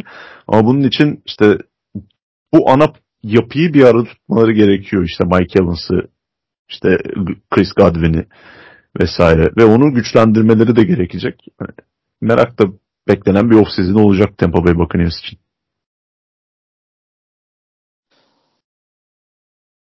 Slaughter'ın en merakla beklenen maçı hikayesi son Division Round maçı. Yani Buffalo'da nasıl bir lanet olduğuyla alakalı düşünüyorsa maçtan önce şey esprisini yapmıştı biri. E, işte özellikle iki sezon önceki o efsane maçla alakalı olarak şey olursa işte o playoff'taki uzatma kurallarının değişimiyle alakalı bir kabus senaryo çizilmişti. Maç uzatmaya gidiyor. Buffalo bir touchdown yapıyor. 7 sayıyla bitiriyor. Ondan sonrasında işte Kansas gelip 6 sayı aldıktan sonra 2 sayılık oynayarak elerse Buffalo'yu tam Buffalo'ya yakışan bir trajedik bir durum olmaz mı diye. Hayır. Buffalo'ya daha yakışanı var. Trajik olsa daha kötüsü olacaktır. Bunu artık kesin görüyoruz ya. Wide Right'la bir takım hani artık kabusu olduğu çifte tekrar elenmiş olması. Ya Wide Right bu takımın yani bu franchise'ın hani en kabus şeyidir. Hayaleti artık artık. Yani 90'daki 98 Super Bowl'u kaybederken maçın sonunda işte bir Belichick bir Parsons oldu. Giants'e karşı o maçın sonunda kaçan sağ tarafa giden field goal bu takımın tarihindeki ondan sonrasında kaybettikleri diğer 3 Super Bowl'la beraber o bir hayalet olarak orada dövmeye devam ediyor. İnanılmaz. Yani hakikaten da, kaybetmenin böyle daha dramatik yollarını bulma noktasında özel bir franchise gerçekten. Orası öyle. Bilmiyorum maçla alakalı başlarken e, maçın belirleyicisi olması noktasındaki en öne çıkan faktör neydi? Ya en öne çıkan faktör Josh Allen'ın hangi Josh Allen performansıyla sahada olacağı çok önemliydi bir kere. Çünkü yani burada uzun yıllar sonra elinize bir şans geçmiş. Hep takıldığın rakibe karşı bu kez kendi evinde oynuyorsun. Ve yani Kansas City Chiefs son yıllardaki en fazla zaafa sahip takımıyla geliyor buraya. Yani evet hala Patrick Mahomes ve Andy Reid onların tarafında ama yani hücuma bakıyorsun ligin en fazla drop rate'ine sahip e, wide receiver'larıyla oynuyorlar. İşte Travis Kelsey'de bir düşüş söz konusu. Yani bir sürü kullanabileceğin zaafları var aslında. Ve diğer tarafta Buffalo Bills e, 6 maçlık bir galibiyet serisiyle de gelmenin etkisiyle yani istim üzerinde olan taraf ve maça daha güvenli ve daha favori gibi gözükerek çıkan taraftı. Ama yani dediğin gibi artık bu lanet mi ya da nasıl bir şey tam olarak çözemedim. Yani her seferinde daha kalp kırıcı, daha e, hayal kırıklığına uğrar bir biçimde Chiefs'e kaybetmeyi başarıyorlar. Yani şey vardır yani düştüysen bir daha kalk, düştüysen bir daha kalk. Hani artık Buffalo Bills taraftarlarını geçim hani oyuncuların buradan kalkacak takati bulma e, şeyi olacak mı onu çok merak ediyorum yani. Her Buffalo Bills elendiğinde benim aklıma gelen soru o. İşte Josh Allen olsam acaba nasıl hissederdim diye düşünüyorum. Çünkü hani elinden geleni yapıyorsun. E belki senin de hataların oluyor ama yani şu maçta üzerinde konuşmak gerekirse yani Josh Allen her şeyini verdi bu maçı kazanabilmek için. Ama yine olmadı yani. ister e, kaçan alan golüne yor bunu yani onu neden olarak göster. İster takımın sakatlıklar konusunda son birkaç sezondur süre gelen şanssızlığını sebep göster. Yani bir şekilde bir şeyler oluyor ve olmuyor. Yani nasıl olacak açıkçası bu noktadan sonra onu da bilemiyorum. Yani bir koç değişikliği mi lazım ya da ne bileyim farklı bir e, şeylere bakış açısı getirmek bir lazım. Çünkü yani her şeyi deniyorlar. E, bu maçta da kendi kimliklerinin biraz dışında oynadı aslında Buffalo Bills. Yani konuştuğumuz gibi burada Josh hata yapmaması özellikle çok, çok önemliydi. Ve daha disiplinli, daha e, metodik bir şekilde özellikle hücum tarafında oynamayı tercih ettiler. Ve bir noktaya kadar da bundan aşırı verim aldılar. Kansas City Chiefs de biraz e, ona zorladı gibi oldu onları. Çünkü zaten e, pas hücumu tarafında Bills'in de eli kısıtlıydı bu karşılaşmada. İşte Gabriel Davis'in yokluğu bu takımın zaten e, patlayıcı pas oyunlarındaki %50'sini silmek demek oldu. Çünkü yani ya Stefan Dix alacak o topları ya Gabriel Davis alacak. Onun yokluğunda daha biraz e, muhafazakar oynamaya ve daha koşu oyununu ön plan olarak oynamak durumunda kaldılar. Çünkü e, Joe Brady takımın başına geçtiğinden beri ligin en iyi koşu hücumlarından birisine dönüşmüştü Buffalo Bills. Maçı da bu şekilde e, oynadılar çoğunlukta. İşte e, James Cook'la ya da Ty Johnson'la koşmadıkları pozisyonlarda da işte birçok swing rotasında vesaire işte wheel route'larda e, bunlara pas atarken gördük Josh Allen'ı. Çok fazla derin sahaya gitmedi. E, bu karşı tarafın coverage'ıyla da biraz açıklanabilir belki. Yani e, uzun topları, patlayıcı oyunları e, yemeyelim de işte daha böyle önümüzde oynansın oyun şeklinde bir yaklaşım da e, vardı muhakkak. Ama oynanan uzun pas oyunlarında da bu sefer Bills receiver'larının yaptığı hatalar söz konusuydu. İşte Trent Sherfield'ın iki tane düşürdüğü pas. Maçın sonunda Stefan Dix'in ellerinin arasından düşürdüğü top.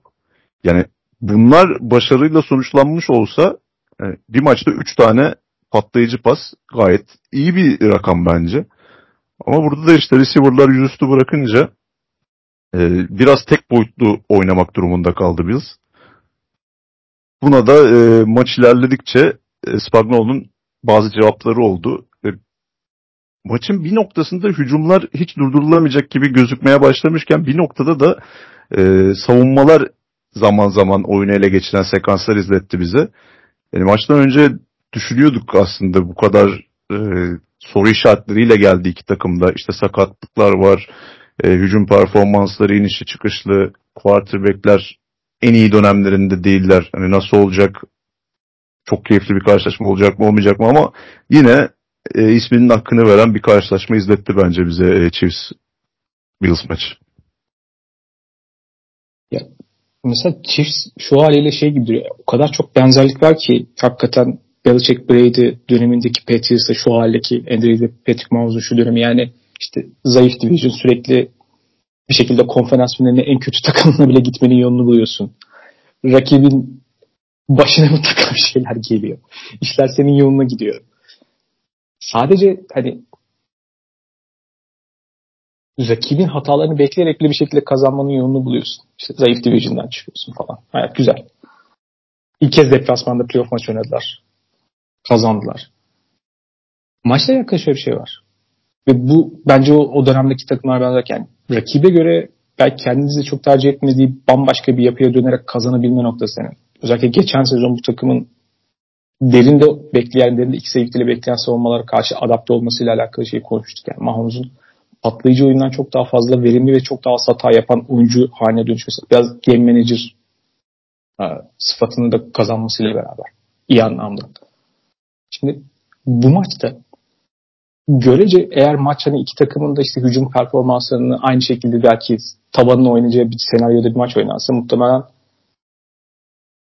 Buffalo Bills'in muhtemelen daha fazla önerebileceği şey var. Yani daha patlayıcı pas oyunu oynamaya daha müsait bir takım şu anda hali hazırda. Sezon içerisinde zaman zaman böyle performans veriyor.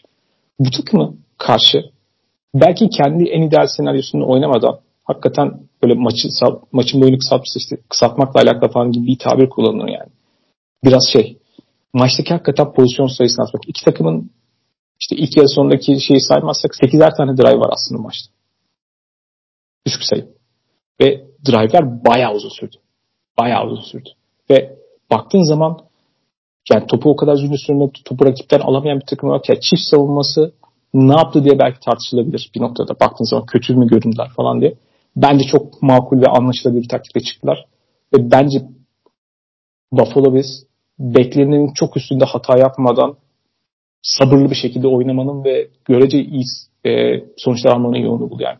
Bence çünkü baktığınız zaman Buffalo bizim kimliklerinden bir tanesi yani bir şekilde bazı hataları yapan takım. Bu takıma karşı patlayıcı pas oyunu fırsatlarını vermediğiniz zaman doğal bir koşu hücum takımda değil yani. Koşu biraz daha iyi kullanmaya başladılar son haftalarda ama çok patlayıcı koşu oyunu odaklı bir takımda değil yani. Bu takıma karşı sakin bir şekilde gerçek anlamda Fangio savunması gibi derinde bekleyen iki safety ile beraber maçı büyük kısmını böyle oynadılar. Uzun drive'ları zorlayıp bir noktada hata yapar. İşte bir noktada bir yerde bir hata yapıp üç bir uzunda kalırlarsa o zaman bir şey çıkarabiliriz falan derken bir şekilde maçı sonunda özellikle Red Zone'da da bir belki iyi savunma yaparak hayatta kalmaya başardılar Chiefs ve belki dört tane Red Zone e, pozisyonda üç tane taştan çıkardı Chiefs ama yani iki tanesinde Hani Rezon'da galiba böyle bir 20 tane falan oyun oynamış deser inanırım gerçekten. O kadar zorlandılar. O kadar zor aldılar. Yani oradan çıkmakta bile hani sürekli çok aşama aşama sürekli patlayıcı oyunların hiçbir şey üretmeden. Josh Allen'ın bakın ama bakalım yani 15 yardın üzerinde tamamlanmış pası yok. 10 yard civarında bir tane pas var. O da senin bir tane red zone'da böyle bayağı zor. aşağı giden neredeyse yere paralel giden bir tane aşağıdan giden bir tane pastı tartış o noktada. Acaba pas mı? Galiba galiba oydu. evet Beş şey yardın, en sol köşede pylon köşesinde. 5 yani, yardın bunun dışında galiba 5 yardın ötesinde tamamlamış pas falan ya yok ya da çok çok azdır. 5 yard bile değil. Sürekli yani olarak. Air yard olarak evet. Evet. Evet sürekli line of gerisinden ve bu oyunu kullandığı zaman oynayabilecek kadar hıza ve farkındalığa sahip yani yard after catch fazla vermeyecek şekilde tackle becerisine de sahip bir savunma olarak aslında baktığın zaman patlayıcı oyun vermeden sürekli bir şekilde onları kontrol edilebilir halde tutmayı başardılar. Yaşar'ın hata yapmadı. Yaşar sabırlı oynadı. Bunun dışında baktığın zaman işte belki koşu hücumunda bir tane driver'ı vardı işte, e, üçüncü çeyrekte. Sürekli altıncı offensive line'de kurarak böyle özellikle ortadan James Cook'la beraber hakikaten yara yara gittikleri sabırlı bir şekilde oynadılar ve ondan sonuç aldılar. Red Zone'da Caşar'ın evet biraz daha hani hakikaten koşu nitelikinde kullanarak orada kullanır ki onda bile mesela maçın başında çünkü Caşar'ın biraz koşu da kullanma noktasında red zone'a girdiklerinde daha cesur davranmakla beraber red zone'a kadar biraz daha beklemeyi tercih ediyor mesela Buffalo. Red zone'a girdiğinde mesela genelde bir spy varken orada red girmeden önce belki spy kullanmadan onu biraz riske ettiler yani o tercihi alarak yaptılar. Mesela ama o riski alırken bile birileri hep gözü onun üstünde yani. Oradan çıkmaya başladığı anda hemen birileri pozisyonunu kaybetmişse defans oynayan biri çıkıp ona tackle yapmaya çalışıyor. Birkaç pozisyonda zaten daha da kötü olmasını o koşulları durdurdular aslında yani. Bunların hepsi aslında İspanyol tarafından maç üzerindeki planın, tasarlanan planın uygulaması noktasında pek çok şeyi oldukça iyi yaptı. Bence çok iyi plan dışında uygulama noktası da oldukça iyilerdi. Belki beklemedikleri şey Buffalo Bills'in de bu kadar iyi karşılık vermesi, stabil karşılık vermesi. Ama planın iyiliği şuradan kaynaklı aslında. Görece tabanı daha düşük bir takım olarak Chiefs rakibini kendi gerçek anlamda konfor alanı dışında yani onların istemediği tercih etmediği bir oyun. Buffalo Bills onu uygulama noktasında önemli ölçüde başarılı oldu. Doğruları yaptılar ama bu Buffalo Bills'in istediği oyun değil hala. Ve o rakibi istemediği oyuna yönlendirmekte ve onu oynatma noktasında da Chiefs'in sahip olduğu başarı hakikaten hani çok böyle şey performansıdır. Belichick Brady dönemindeki Pettis takım falan böyle birilerine yapardı, can sıkardı falan. Siz de sinirini bozularak izlerdiniz falan. Böyle kazanırlardı. Öyle bir performans gerçekten.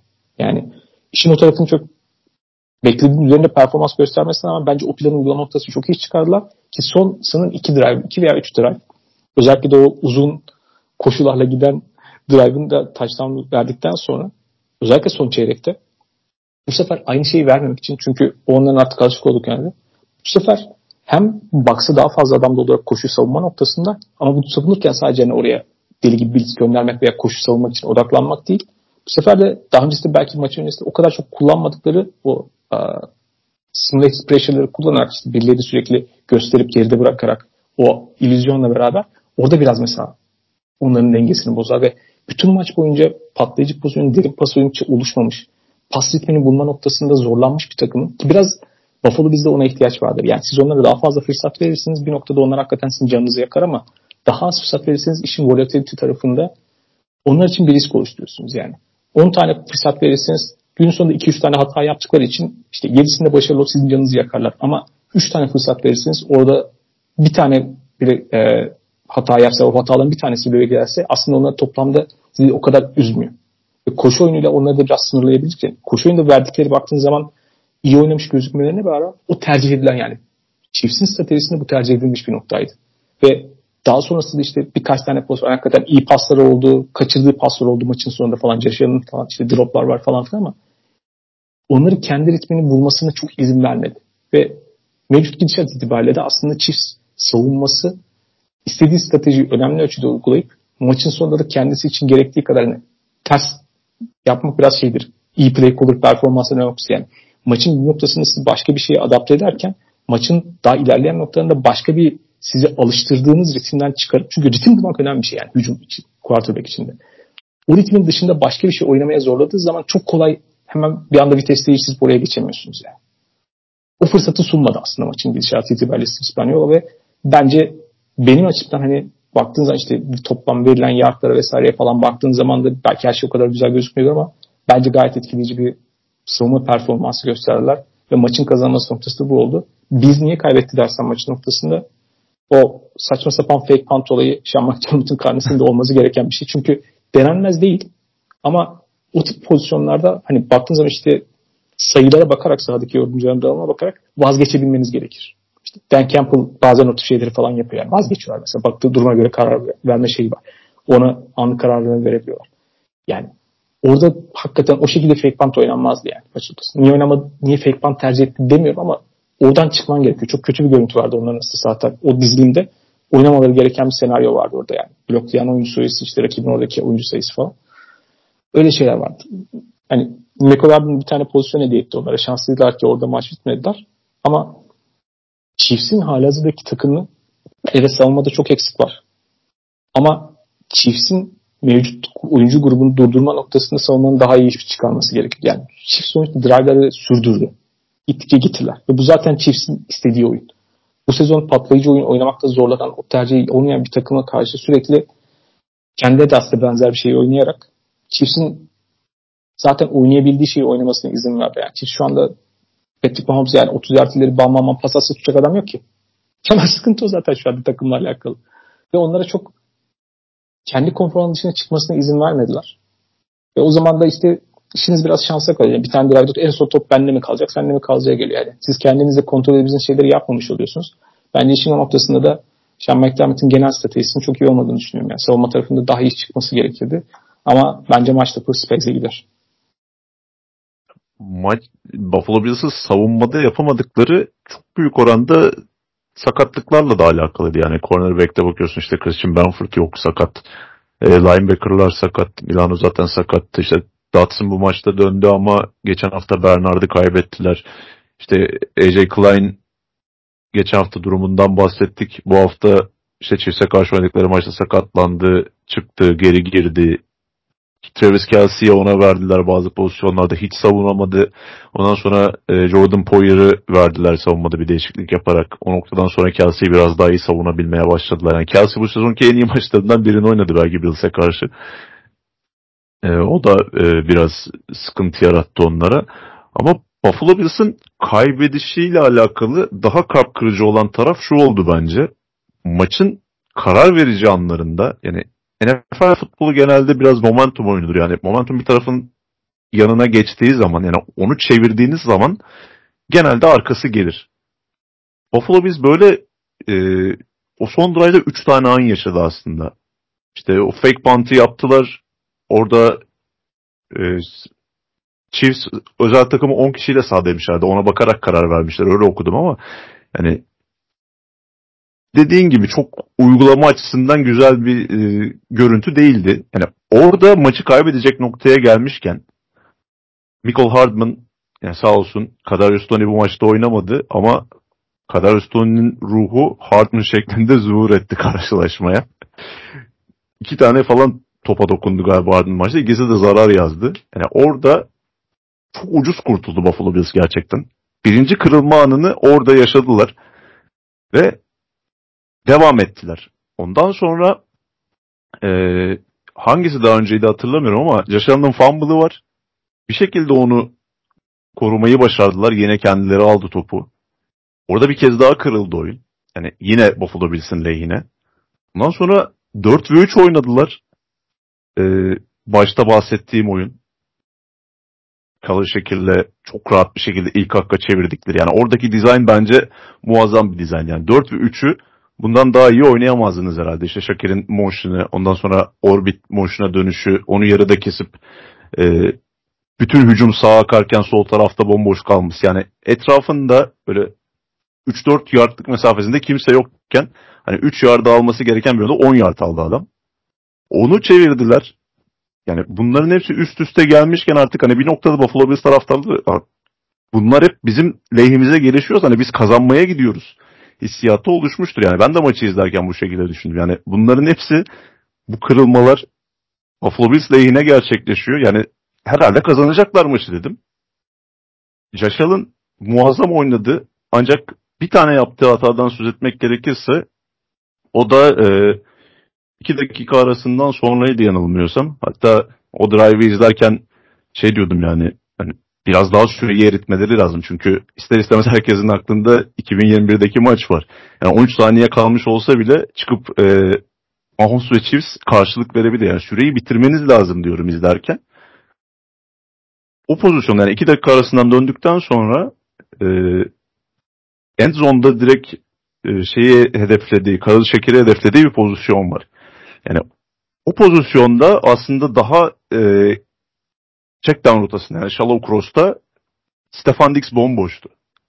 Hani Josh oraya atmadı.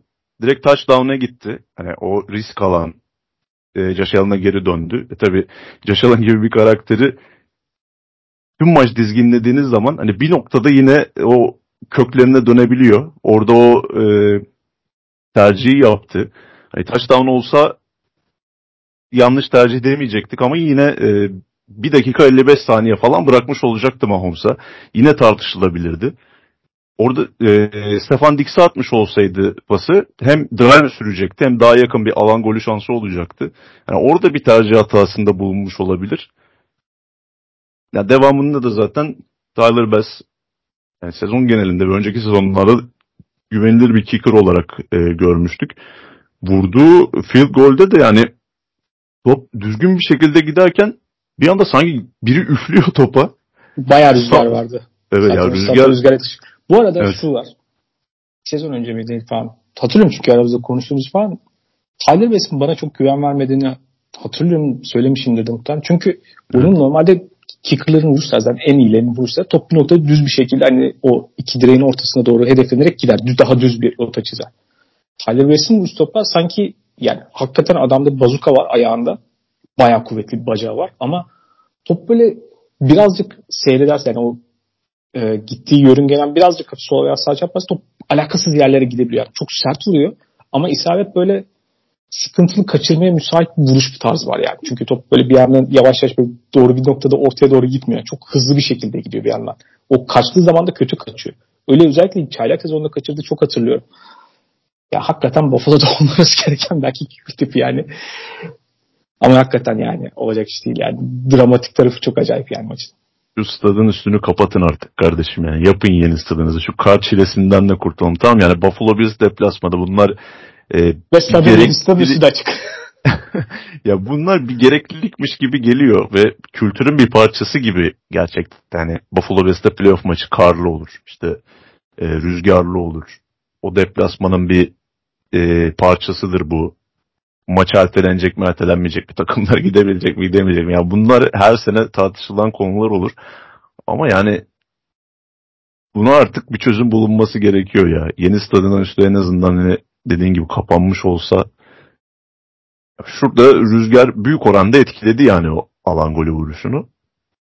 Yani yine bir sezon yine Chiefs'e karşı büyük ayak kırıklığıyla e, sonuçlanan bir sezon artık yani 7'den 70'e her Buffalo Bills taraftarının bu tarz travmaları olacak gibi. Oldu daha Bu doğrusu. jenerasyonun da kendi travması var. Kendine evet yani 90'lardaki jenerasyon ayrı bir e, travma yaşadı. Onu kaçıran Buffalo Bills taraftarları için kampanya geldi. Üzülmeyin dediler sanki. E, Chiefs ve Patrick Mahomes da onların kabusu oldu gerçekten. Yani Patrick Mahomes var olduğu sürece, Chiefs var olduğu sürece bir şekilde bir noktada yenebilecekler mi onları? O engeli aşabilecekler mi çok merak ediyorum. Yani Mahomes da üst üste 6. yıl oldu konferans finaline çıktı. Yani ondan önce de e, Tom Brady böyle domine ediyordu. Yani nasıl olacak bilmiyorum. Şu sezonda bile bir şekilde Chiefs'in konferans finali yapmış olması yani ne kadar winner bir e, takım olduklarını, bir koç ve quarterback'e sahip olduklarını bir kez daha gösterdi. Bu arada yani belki Chiefs'ten veya işte Ravens'tan falan farklı olarak Buffalo Bills hani son birkaç sezondur sürekli yani o sezonu hakikaten all-in sınırında takımlarla giriyor. Yani serbest oyuncu e, pazarından bayağı oyuncu getiriyorlar diğerlerine kıyasla mesela Chiefs'in geçirdiği gibi veya Ravens'in geçirdiği gibi köklü değişiklikler geçirmediler. Yani evet yani bizim burada bir oyuncu ama bazı önemli oyuncularla vedalaşıp yeni bir yapılanmaya gitmediler. İşte drafttan tamamen inşa edilmiş bir takımdan bahsetmiyoruz. Biraz yaşlı bir takım, biraz sınırlarını zorlamış bir takım. Artık hani sınırını bu sezon zorlaya zorlaya zorladılar. Hani bundan sonrası da mesela bu sezon aslında ben daha büyük bir düşüş bekliyordum. Bir şekilde aslında sezon içerisinde yaşadılar ama yani gene buraya kadar geldiler sezonun sonunda. Diğer takımların sıkıntılı durumundan faydalanarak ama yani biraz bu takımımız sonuna gelinmiş gibi işte sezon içerisinde geçmiş sezonun başında savunma koordinatörü bir noktada gitti diyelim yani. Sezon ortasında hücum koordinatörünü gönderdiler. Sean McDermott'la alakalı bilmiyorum ne yapacaklar veya ama yani bir kaydeder bir değişimden geçirme noktasına gidiyorlar. Çünkü artık hani Josh kontratı da başka bir seviyeye doğru geliyor yani. Onların üzerindeki etkisi. Ne yapacaklarını göreceğimiz takımlardan bir tanesi olacak yani. Merak ediyorum. Konferans finallerine geçelim artık o zaman. Daha geçelim. Yeterince depresyon.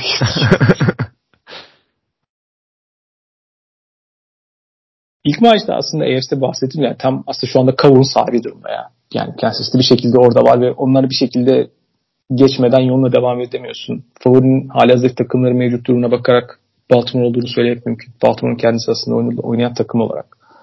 Ben çiftlerinde çok da baskı da yok. Muhtemelen bu da onlar için iyi bir şey sanıldığından daha fazla zorluk yaratabilecek bir grup yani takım kimliğine sahip olduklarına şüphe yok. Mahomes'un hani şu ana kadar böyle farklı quarterbacklerle farklı hücumlara karşı Ravens savunmasının Mike McDonald'ın performansını görmek hep ilgi çekiciydi. Onun en son aşaması aslında bizim için. Patrick Mahomes, Andrew ve Mike McDonald savunması sanırım işler buradan başlayacak herhalde. Evet yani Baltimore Ravens ilk e, playoff maçında bu sezon Texans'a karşı bu hafta işte CJ Stroud'la birlikte bir antrenman yapmış oldu ama asıl bölüm sonu canavarı bu karşılaşmayla birlikte geliyor. Yani Mahomes'u bu yıl oynadığı iki playoff maçında da hani ne kadar sıkıntı yaşıyorlarsa yaşasınlar hücumda hala Mahomes olduğunu gördük yani. Bunu geçen hafta da söylemiştim. Yani zaman zaman öyle oyunlar yapıyor ki hala ben buradayım dedirtiyor. Yani buna karşı Baltimore Ravens'ın nasıl bir önlem alacağını izlemek ya da daha doğrusu Mahomes'u nasıl baskı altına almaya çalışacaklarını izlemek keyifli olacak. Çünkü Patrick Mahomes Josh Allen'la birlikte ligin en az sek olan iki quarterback'i ve baskı genel anlamda çok e, bir cevap olmuyor Patrick Mahomes'un oyununa karşı. Seklemek bir yana hani onu baskı altına almak da çok kolay değil. İşte Buffalo Bills maçında da gördük. Yani ikinci yarıdaydı sanırım. Bir e, pozisyonlar öyle bir çıktı ki hani koşarak Josh Allen koşusu gibi bir koşu gösterdi. Yani bunları da çok yapabilen bir oyuncu Mahomes. Ve normal geleneksel blitz'e karşı her zaman kazanan bir quarterback. Neyse ki yani Mike, Mike McDonald geleneksel blitz'te çok başvuran bir e, savunma koordinatörü değil. Yani orada biraz daha aklını karıştırabilmek için yine elinden geleni yapacaktır Mahomes'un ama yani ne kadar tuzağına düşürebilecek bu açıkçası belirleyici olacak. Ee, koşu savunması Texans'a karşı çok iyi gözüktü Baltimore Ravens'ın. Yani komple olarak üst düzey bir savunmaya evrilmiş durumdalar şu an. Ama e, Texans koşullarını savunmakla Chiefs koşullarını savunmak aynı şey olmayacak. Pacheco geçtiğimiz sezon bıraktığı yerden devam ediyor aslında. Yani normal sezon performansı da fena değildi ama playoff'ta yine bir üst seviyeye geçmiş durumda. Yani eskiden Leonard Fournette böyle playoff'larda bambaşka oynardı. Playoff Lenny lakabını almıştı öyle. Hani Pacheco da o tarz bir oyun gösteriyor bence. Bills maçında da yine çok iyiydi. Ee, Chiefs offensive line'ının iç tarafının hala e, aynı kalıyor olması ve bu oyuncuların çok iyi koşu blokçuları olmaları e, Bills maçında mesela dikkatimi çeken oyunlardan bir tanesi de oydu. Creed Humphrey'i e, pull'la dışarı çıkartıp yani dış koşularda lead blocker olarak kullandılar. Yani normalde center'la bunun yapıldığını çok görmeyiz. böyle bir cevap üretebilirler Baltimore Ravens defansına karşı. Çünkü hani bir şekilde o baskıyı kırmaları gerekiyor. Yani Mahomes sekten kaçıyor, sek olmuyor kafamız rahat diye bakamazsınız olaya. Hani koşu oyununun mutlaka çalışması lazım Chiefs'in hücumda bir şeyler üretebilmeleri için. Ee, Travis Kelsey'nin Roquan Smith veya Kyle Hamilton kimle eşleşecekse e, vereceği mücadele merakla bekleyeceğim bir eşleşme olacak.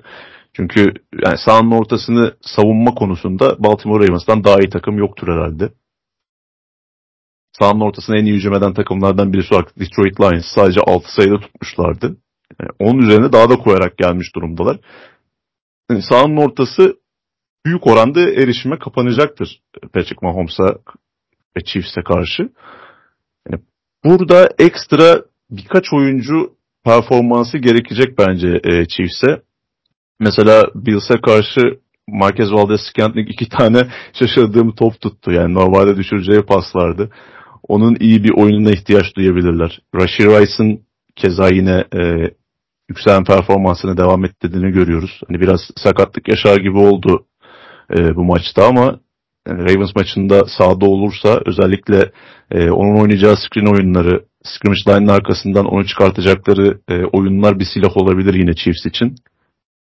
Yani topun özellikle bu tarafında yani Ravens defansta Chiefs hücumdayken bayağı bir taktik savaşı e, şeklinde geçmesini bekliyoruz ve keyifle de bekleyeceğim, izleyeceğim o anları.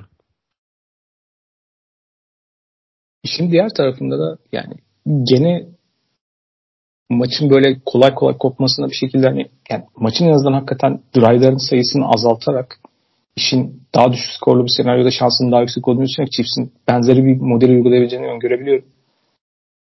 Kötü bir şey şu. Daha fazla kesinlikle bir kere yani hem koşu tarafında hem de yani pas silahları olsun. Lamar Jackson'ın ayrı tehlikesi olsun.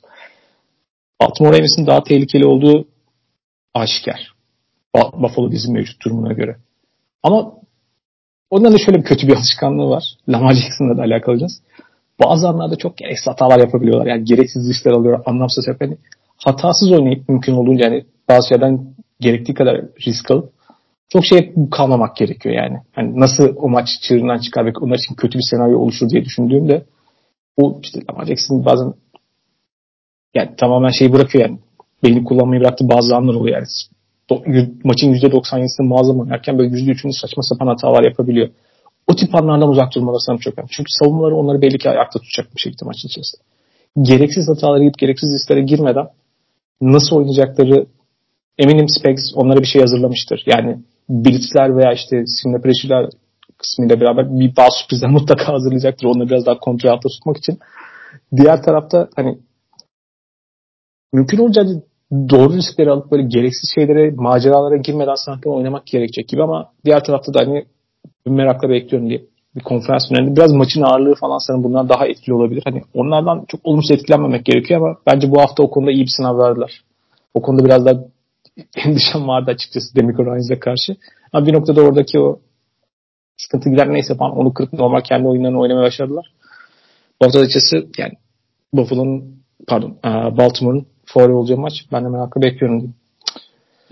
Son şunu söyleyeyim topun o tarafıyla alakalı. Chiefs'in defansındaki bazı sakatlıkların durumu etki, e, kritik olacak. Çünkü e, Ligay sakatlanıp çıkmıştı bu maçta. Safety'ler Brian Cook zaten sakattı. E, Mike Edwards da sakatlanıp çıkmıştı.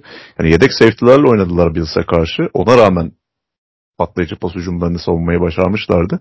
Ama burada özellikle Willie Gay'in potansiyel yokluğu büyük sıkıntı olabilir Chiefs defansı için. Çünkü e, genelde spy olarak kullandıkları linebacker oluyor. Ve onun e, çıkmasından sonra Allen koşu anlamında bayağı bir sıkıntı yaratmıştı. Yani quarterback koşularıyla Chiefs defansını. Şimdi onu iki katı daha verimli kullanabilecek bir quarterback'e karşı oynayacaklar. E, bu nokta kritik olabilir. Ki bir de John Alba'nın Andread'in yanından gelen bir koç olması da detayı da var yani. Ki genelde eşleşmelerinde Andread ağır basıyor zamana kadar. O yüzden hani eşleşmenin koçları tarafından geçmişe baktığında da Baltimore açısından iş iç açı değil ama yani olmadıkları kadar favori giriyorlar. En azından önemli maçları. ilk kez bu sefer. Şimdi diğer taraftaki konferans finaline geçtiğimizde de Fortnite'ın hani favori olduğu aşikar ama baktığım zaman hani konferanstaki diğer takım muhtemelen Packers onun için daha çok sıkıntılı bir takımdı yani bazı özellikleriyle.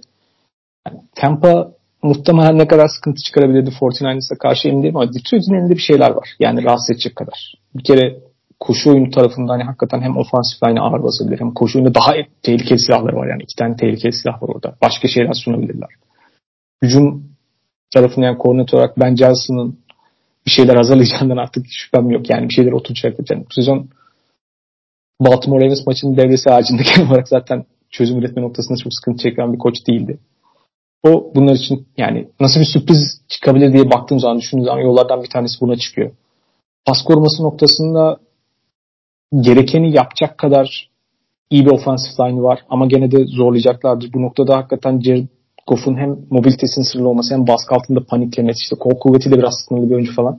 Yani orada biraz daha fazlasını size sunabilecek bir quarterback'e ihtiyaç var biraz daha düzen dışına çıkabilecek, biraz daha mobil oynayabilecek bir quarterback'in hakikaten arada o sıkıştığınız üçüncü haklarda noktasında falan onları çevirmek konusunda çok daha fazlası sunabilen bir quarterback'e ihtiyacınız var. O hakikaten onlar için aşması zor bir durum.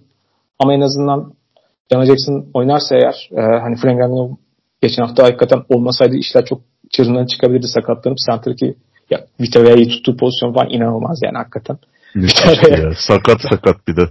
Yani Vitavea'nın olduğu yerden başka posta kodundan falan koşarım ben yani. Onun yakınına geçmem çünkü adam öyle bir kaos. Yani tuşmuşu durduran heykel insandan bahsediyoruz. Hakikaten bambaşka bir özel oyuncu. Ondan sonra oynayacaktır. O zaman hani onunla alakalı soru işaretleri biraz daha az oluyor. Koşu oyunu zaten bunun en kritik noktası. Yeterince canını sıkabilecek kadar çünkü risk alan bir coverage e, tarzına sahip Fortnite savunması. Bu maçta gördük ki yani geçen hafta pass interference'lar falan çalındı. Onları çaldırabilecek ve onların canını sıkabilecek bir silah grup silahları var bu takımın oyuncu olarak. Hani onlar kullanır, onlar fark yaratabilir. Savunma tarafında da şu var. Koşu savunma noktasında gene fena iş çıkarmadılar. Onu görece daha iyi yapabilen bir takım. Hani orada bir şeyleri sınırlayarak işin çığırından çıkmasını engelleyebileceklerini düşünüyorum. Ama pas tarafında özellikle sahanın ortasını savunma noktasında bilmiyorum neler yapabilirler. Orası biraz daha şüpheli kısım. Ama orada şunu gör mesela geçen bu hafta bahsettiğin England'ın bazı tuzakları hatırlaması.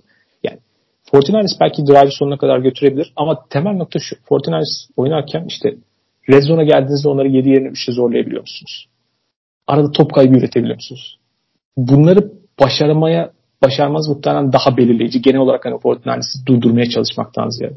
Bu noktada o hazırladığı tuzakların bazılarını hakikaten eğer çalışırsa özellikle de top kaybı yapma noktasında fena bir takım değil Detroit. Yani interception oluşturma noktasında. Oradan bir şeyler çıkabilir. Sağın ortası Chelsea Gardner-Johnson dönmesi önemli yani. Brian Branch var. Onlar sağın ortasında hani ilginç yani fark yaratabilecek oyuncular. Diğer tarafta mesela bu maçta dikkatimi çeken bir şey var işte. Üçlü uzun tabii ki ne olacak ki Baker Mayfield direkt olarak Mike Evans'a bakıyor değil mi? İşte sol taraftaydı birebir kaldı. Arkası da boş bir de agresif falan bir yani direkt olarak çok yakından alıyor falan savunmacı. Belli ki onun arkasını atacak falan diye. Ama onun arkasına hemen safety yardımını falan getirir. Çünkü Baker Mayfield'in oraya atacağını bildiği için. Oradan mesela hemen onları e, orada 3 üç, üç, üçüncü hakkı falan iyi oynayarak savunma olarak hani mesela hücuma topu teslim etmesini falan. Bunun gibi şeyleri hazırlaması çok önemli yani. England'ın performansı bu nokta hakikaten Brock Purdy'yi biraz tuzağa düşürüp biraz işte Cincinnati'nin yaptığını, Baltimore'un yaptığı gibi oradan top kaybı üretmesi lazım. Bunları yaparsa Detroit'in şansının olacağını düşünüyorum ama hala 49ers e, pek çok yüzden daha ağır favori noktasında bilmiyorum başka Detroit'in kazanmak için başka ne yapması gerekebilir? Yani başka bir yol var mı? 49ers'ın net bir şekilde favori olduğu konusunda en fikiriz. Yani burada Lions'ın kazanması için ne yapması gerekir ya da nerelerden avantaj çıkartabilir? Bunlara bakalım dediğin gibi. Bir, koşu hücumu en merkezde olması gereken şey. Green Bay Packers San Francisco 49ers'a karşı ne kadar iyi koştuysa Detroit Lions aile aile iyi koşabilir. Çünkü Packers'tan iki kat falan daha iyi bir koşu takımı Detroit Lions. Hem e, offensive line'ın koşu bloğu konusundaki kuvveti hem de iki tane çok iyi running back'e sahip olmalarıyla birlikte 49ers defansının bu e, zaafını kullanabilirler. 49ers'ın potansiyel olarak sezon genelinde savunmada e, sıkıntı yaşayabileceği noktalardan bahsederken bunu çoğunlukla söylüyorduk zaten. İkincisi e, offensive line'da üstünlük, ya bu sefer pas oyununda offensive line'da üstünlük kurabilirler 49ers'a karşı. Çünkü 49ers savunma anlamında biraz e, Cleveland Browns'la benzer yapıda yani o kafada olan bir savunma. Çok fazla böyle alengirli işlere girmiyorlar. Dümdüz baskıyı gönderiyorlar. Çünkü çok iyi bir defensive line'a sahipler. Hani orada işleri fazla karıştırmaya çok girmiyorlar. İşte zaman zaman fire zone blitzleri görebiliyoruz. İşte e, Greenlaw ve Fred Warner'la birlikte o baskıyı gösterip işte ya coverage'a düşüyorlar ya ikisinden birisi gidiyor ya da ikisi birden gidiyor baskıya. Hani en fazla bunu yapıyorlar. Corner blitz falan çok hatırlamıyorum ben Fortnite defansında. Hani klasik bir pas baskısı şeması üzerinden ilerlerlerse Lions offensive line'de bununla baş edebilir. Çünkü hem Penny Sewell hem de e, Eric Decker çok iyi tackle'lar. Ve burada Bosa ve e, Chase Young'la birebir oynayabilecek oyuncular. Tabii ki e, tight end çiftleri işte ekstra running back korumaları getirebilirsin. Ama birebir bıraktığında da biraz rahat edebileceğin oyunculara sahip Detroit Lions. Hani buradan bir avantaj çıkartabilirler. Topun diğer tarafında savunmada e, Aaron Glenn'in aynı şekilde proaktif oynamaya devam etmesi lazım. Yani burada underdog olan kendi takımı ve savunmada bir şeyleri değiştirmeye devam etmeleri gerekiyor. Çünkü sadece Aiden Hutchinson'la birlikte Purdy üzerinde o baskıyı kurman çok mümkün değil. Yani Alan McNeil'ın dönüşüyle birlikte hani ortadan da bir şeyler yapabiliyorlar ama çok büyük oranda Aiden Hutchinson'ın getireceği baskı yani orada yapacağı ekstra şeylere bağımlı bir savunma takımı konumundalar. Yani burada Tampa Bay Buccaneers maçındaki stratejinin devam etmesi gerekiyor. Sahanın ortasını savunmak dedin. Yani burada CJ Gardner-Johnson'ın dönmesi gerçekten çok zamanlı oldu. Yani onun dönmesiyle birlikte Brian Branch'i Alabama'da oynadığı rolde daha aktif bir şekilde kullanma şansları var. Yani o star pozisyonunda biraz daha linebacker'a yakın, işte scrimmage line'e yakın e, biraz hibrit bir oyuncu rolünde kullanma ihtimalleri yüksek. Yani bence kullanmaları da gerekiyor. Çünkü sahanın ortasında o, o bölgeyi kapatabilecek, yani savunabilecek menzile sahip bir oyuncu. Yani burayı sadece linebacker'larla savunmaya çalışırlarsa sıkıntı yaşayacakları aşikar e, hangi bir oyuncusunu savunacaksınız çünkü 49ers silahlarının. Hani Debo Samuel maçı kaçırırsa büyük bir fırsat olur tabii ki Lions için ama hani Branch'i daha böyle linebacker'ımsı bir rolde görmek beni şaşırtmaz bu karşılaşmada. Bir de yapmaları gereken en kritik şey bence e, Sutton kimle eşleşiyorsa 49ers muhtemelen o eşleşmeyi kullanmak isteyecektir. Hani onun kademesinde sürekli bir safety'nin olması lazım. Yani tahminimce Brandon Ayuk'la sürekli eşleştirmek isterler onu. Ona yakın bir safety'nin muhakkak olması lazım kademeye girecek. Tampa Bay maçında gördük çünkü hani Mike Evans'la birebir bıraktıkları her pozisyonda Baker Mayfield hani tereddütsüz tetiği çekti ve Mike Evans yokmuşçasına oynadı Sutton. Zaten e, secondary tarafında hala zayıf bir e, takıma sahip, kadroya sahip Detroit Lions. Burada Sutton en çok ön plana çıkan oyuncu olarak gözüküyor. Hani olabildiğince nötrlemeleri lazım onun getireceği dezavantajı. Ancak hani bunları yaptığı takdirde şansı olabilir bence Detroit Lions'ın. E, diğer taraftan 49ers zaten e, her anlamda üstün taraf gibi gözüküyor. İşte Lions'ın kuş savunmasının biraz daha iyi olması, hani Christian McCaffrey'nin etkinliğini biraz sınırlamaları anlamında onlara yardımcı olabilir ki böyle olursa baskı daha çok Purdy'nin üzerinde olacaktır ve onu hataya daha fazla zorlayabilirler. Ancak hepsinden daha kritiğiyle e, Lions'ın hücumda erken bir şekilde öne geçmesi gerekiyor. Tıpkı Green Bay Packers'ın yaptığı gibi ve e, 49ers'ın Packers'a karşı gösterdiği savunma performansından yola çıkacak olursak yani sahanın ortasında savunma performansı o maçtaki gibi olursa 49ers'ın daha uzun bir gece yaşamaları muhtemel. Çünkü Detroit Lions hani 49ers'tan sonra belki de e, Miami Dolphins'i de sayabiliriz bu grup içerisinde. Sahanın ortasını en etkili kullanan hücum takımı. Yani Amon Ra, St. Brown ve e, Laporta bu bölgelerde fark yaratıyorlar gerçekten. Yani tıpkı Cam Sutton'da olduğu gibi bu sefer de Detroit Lions işte Embry Thomas eşleşmelerini kovalayacaktır orada. Özellikle St. Brown'la eşleştirerek onu.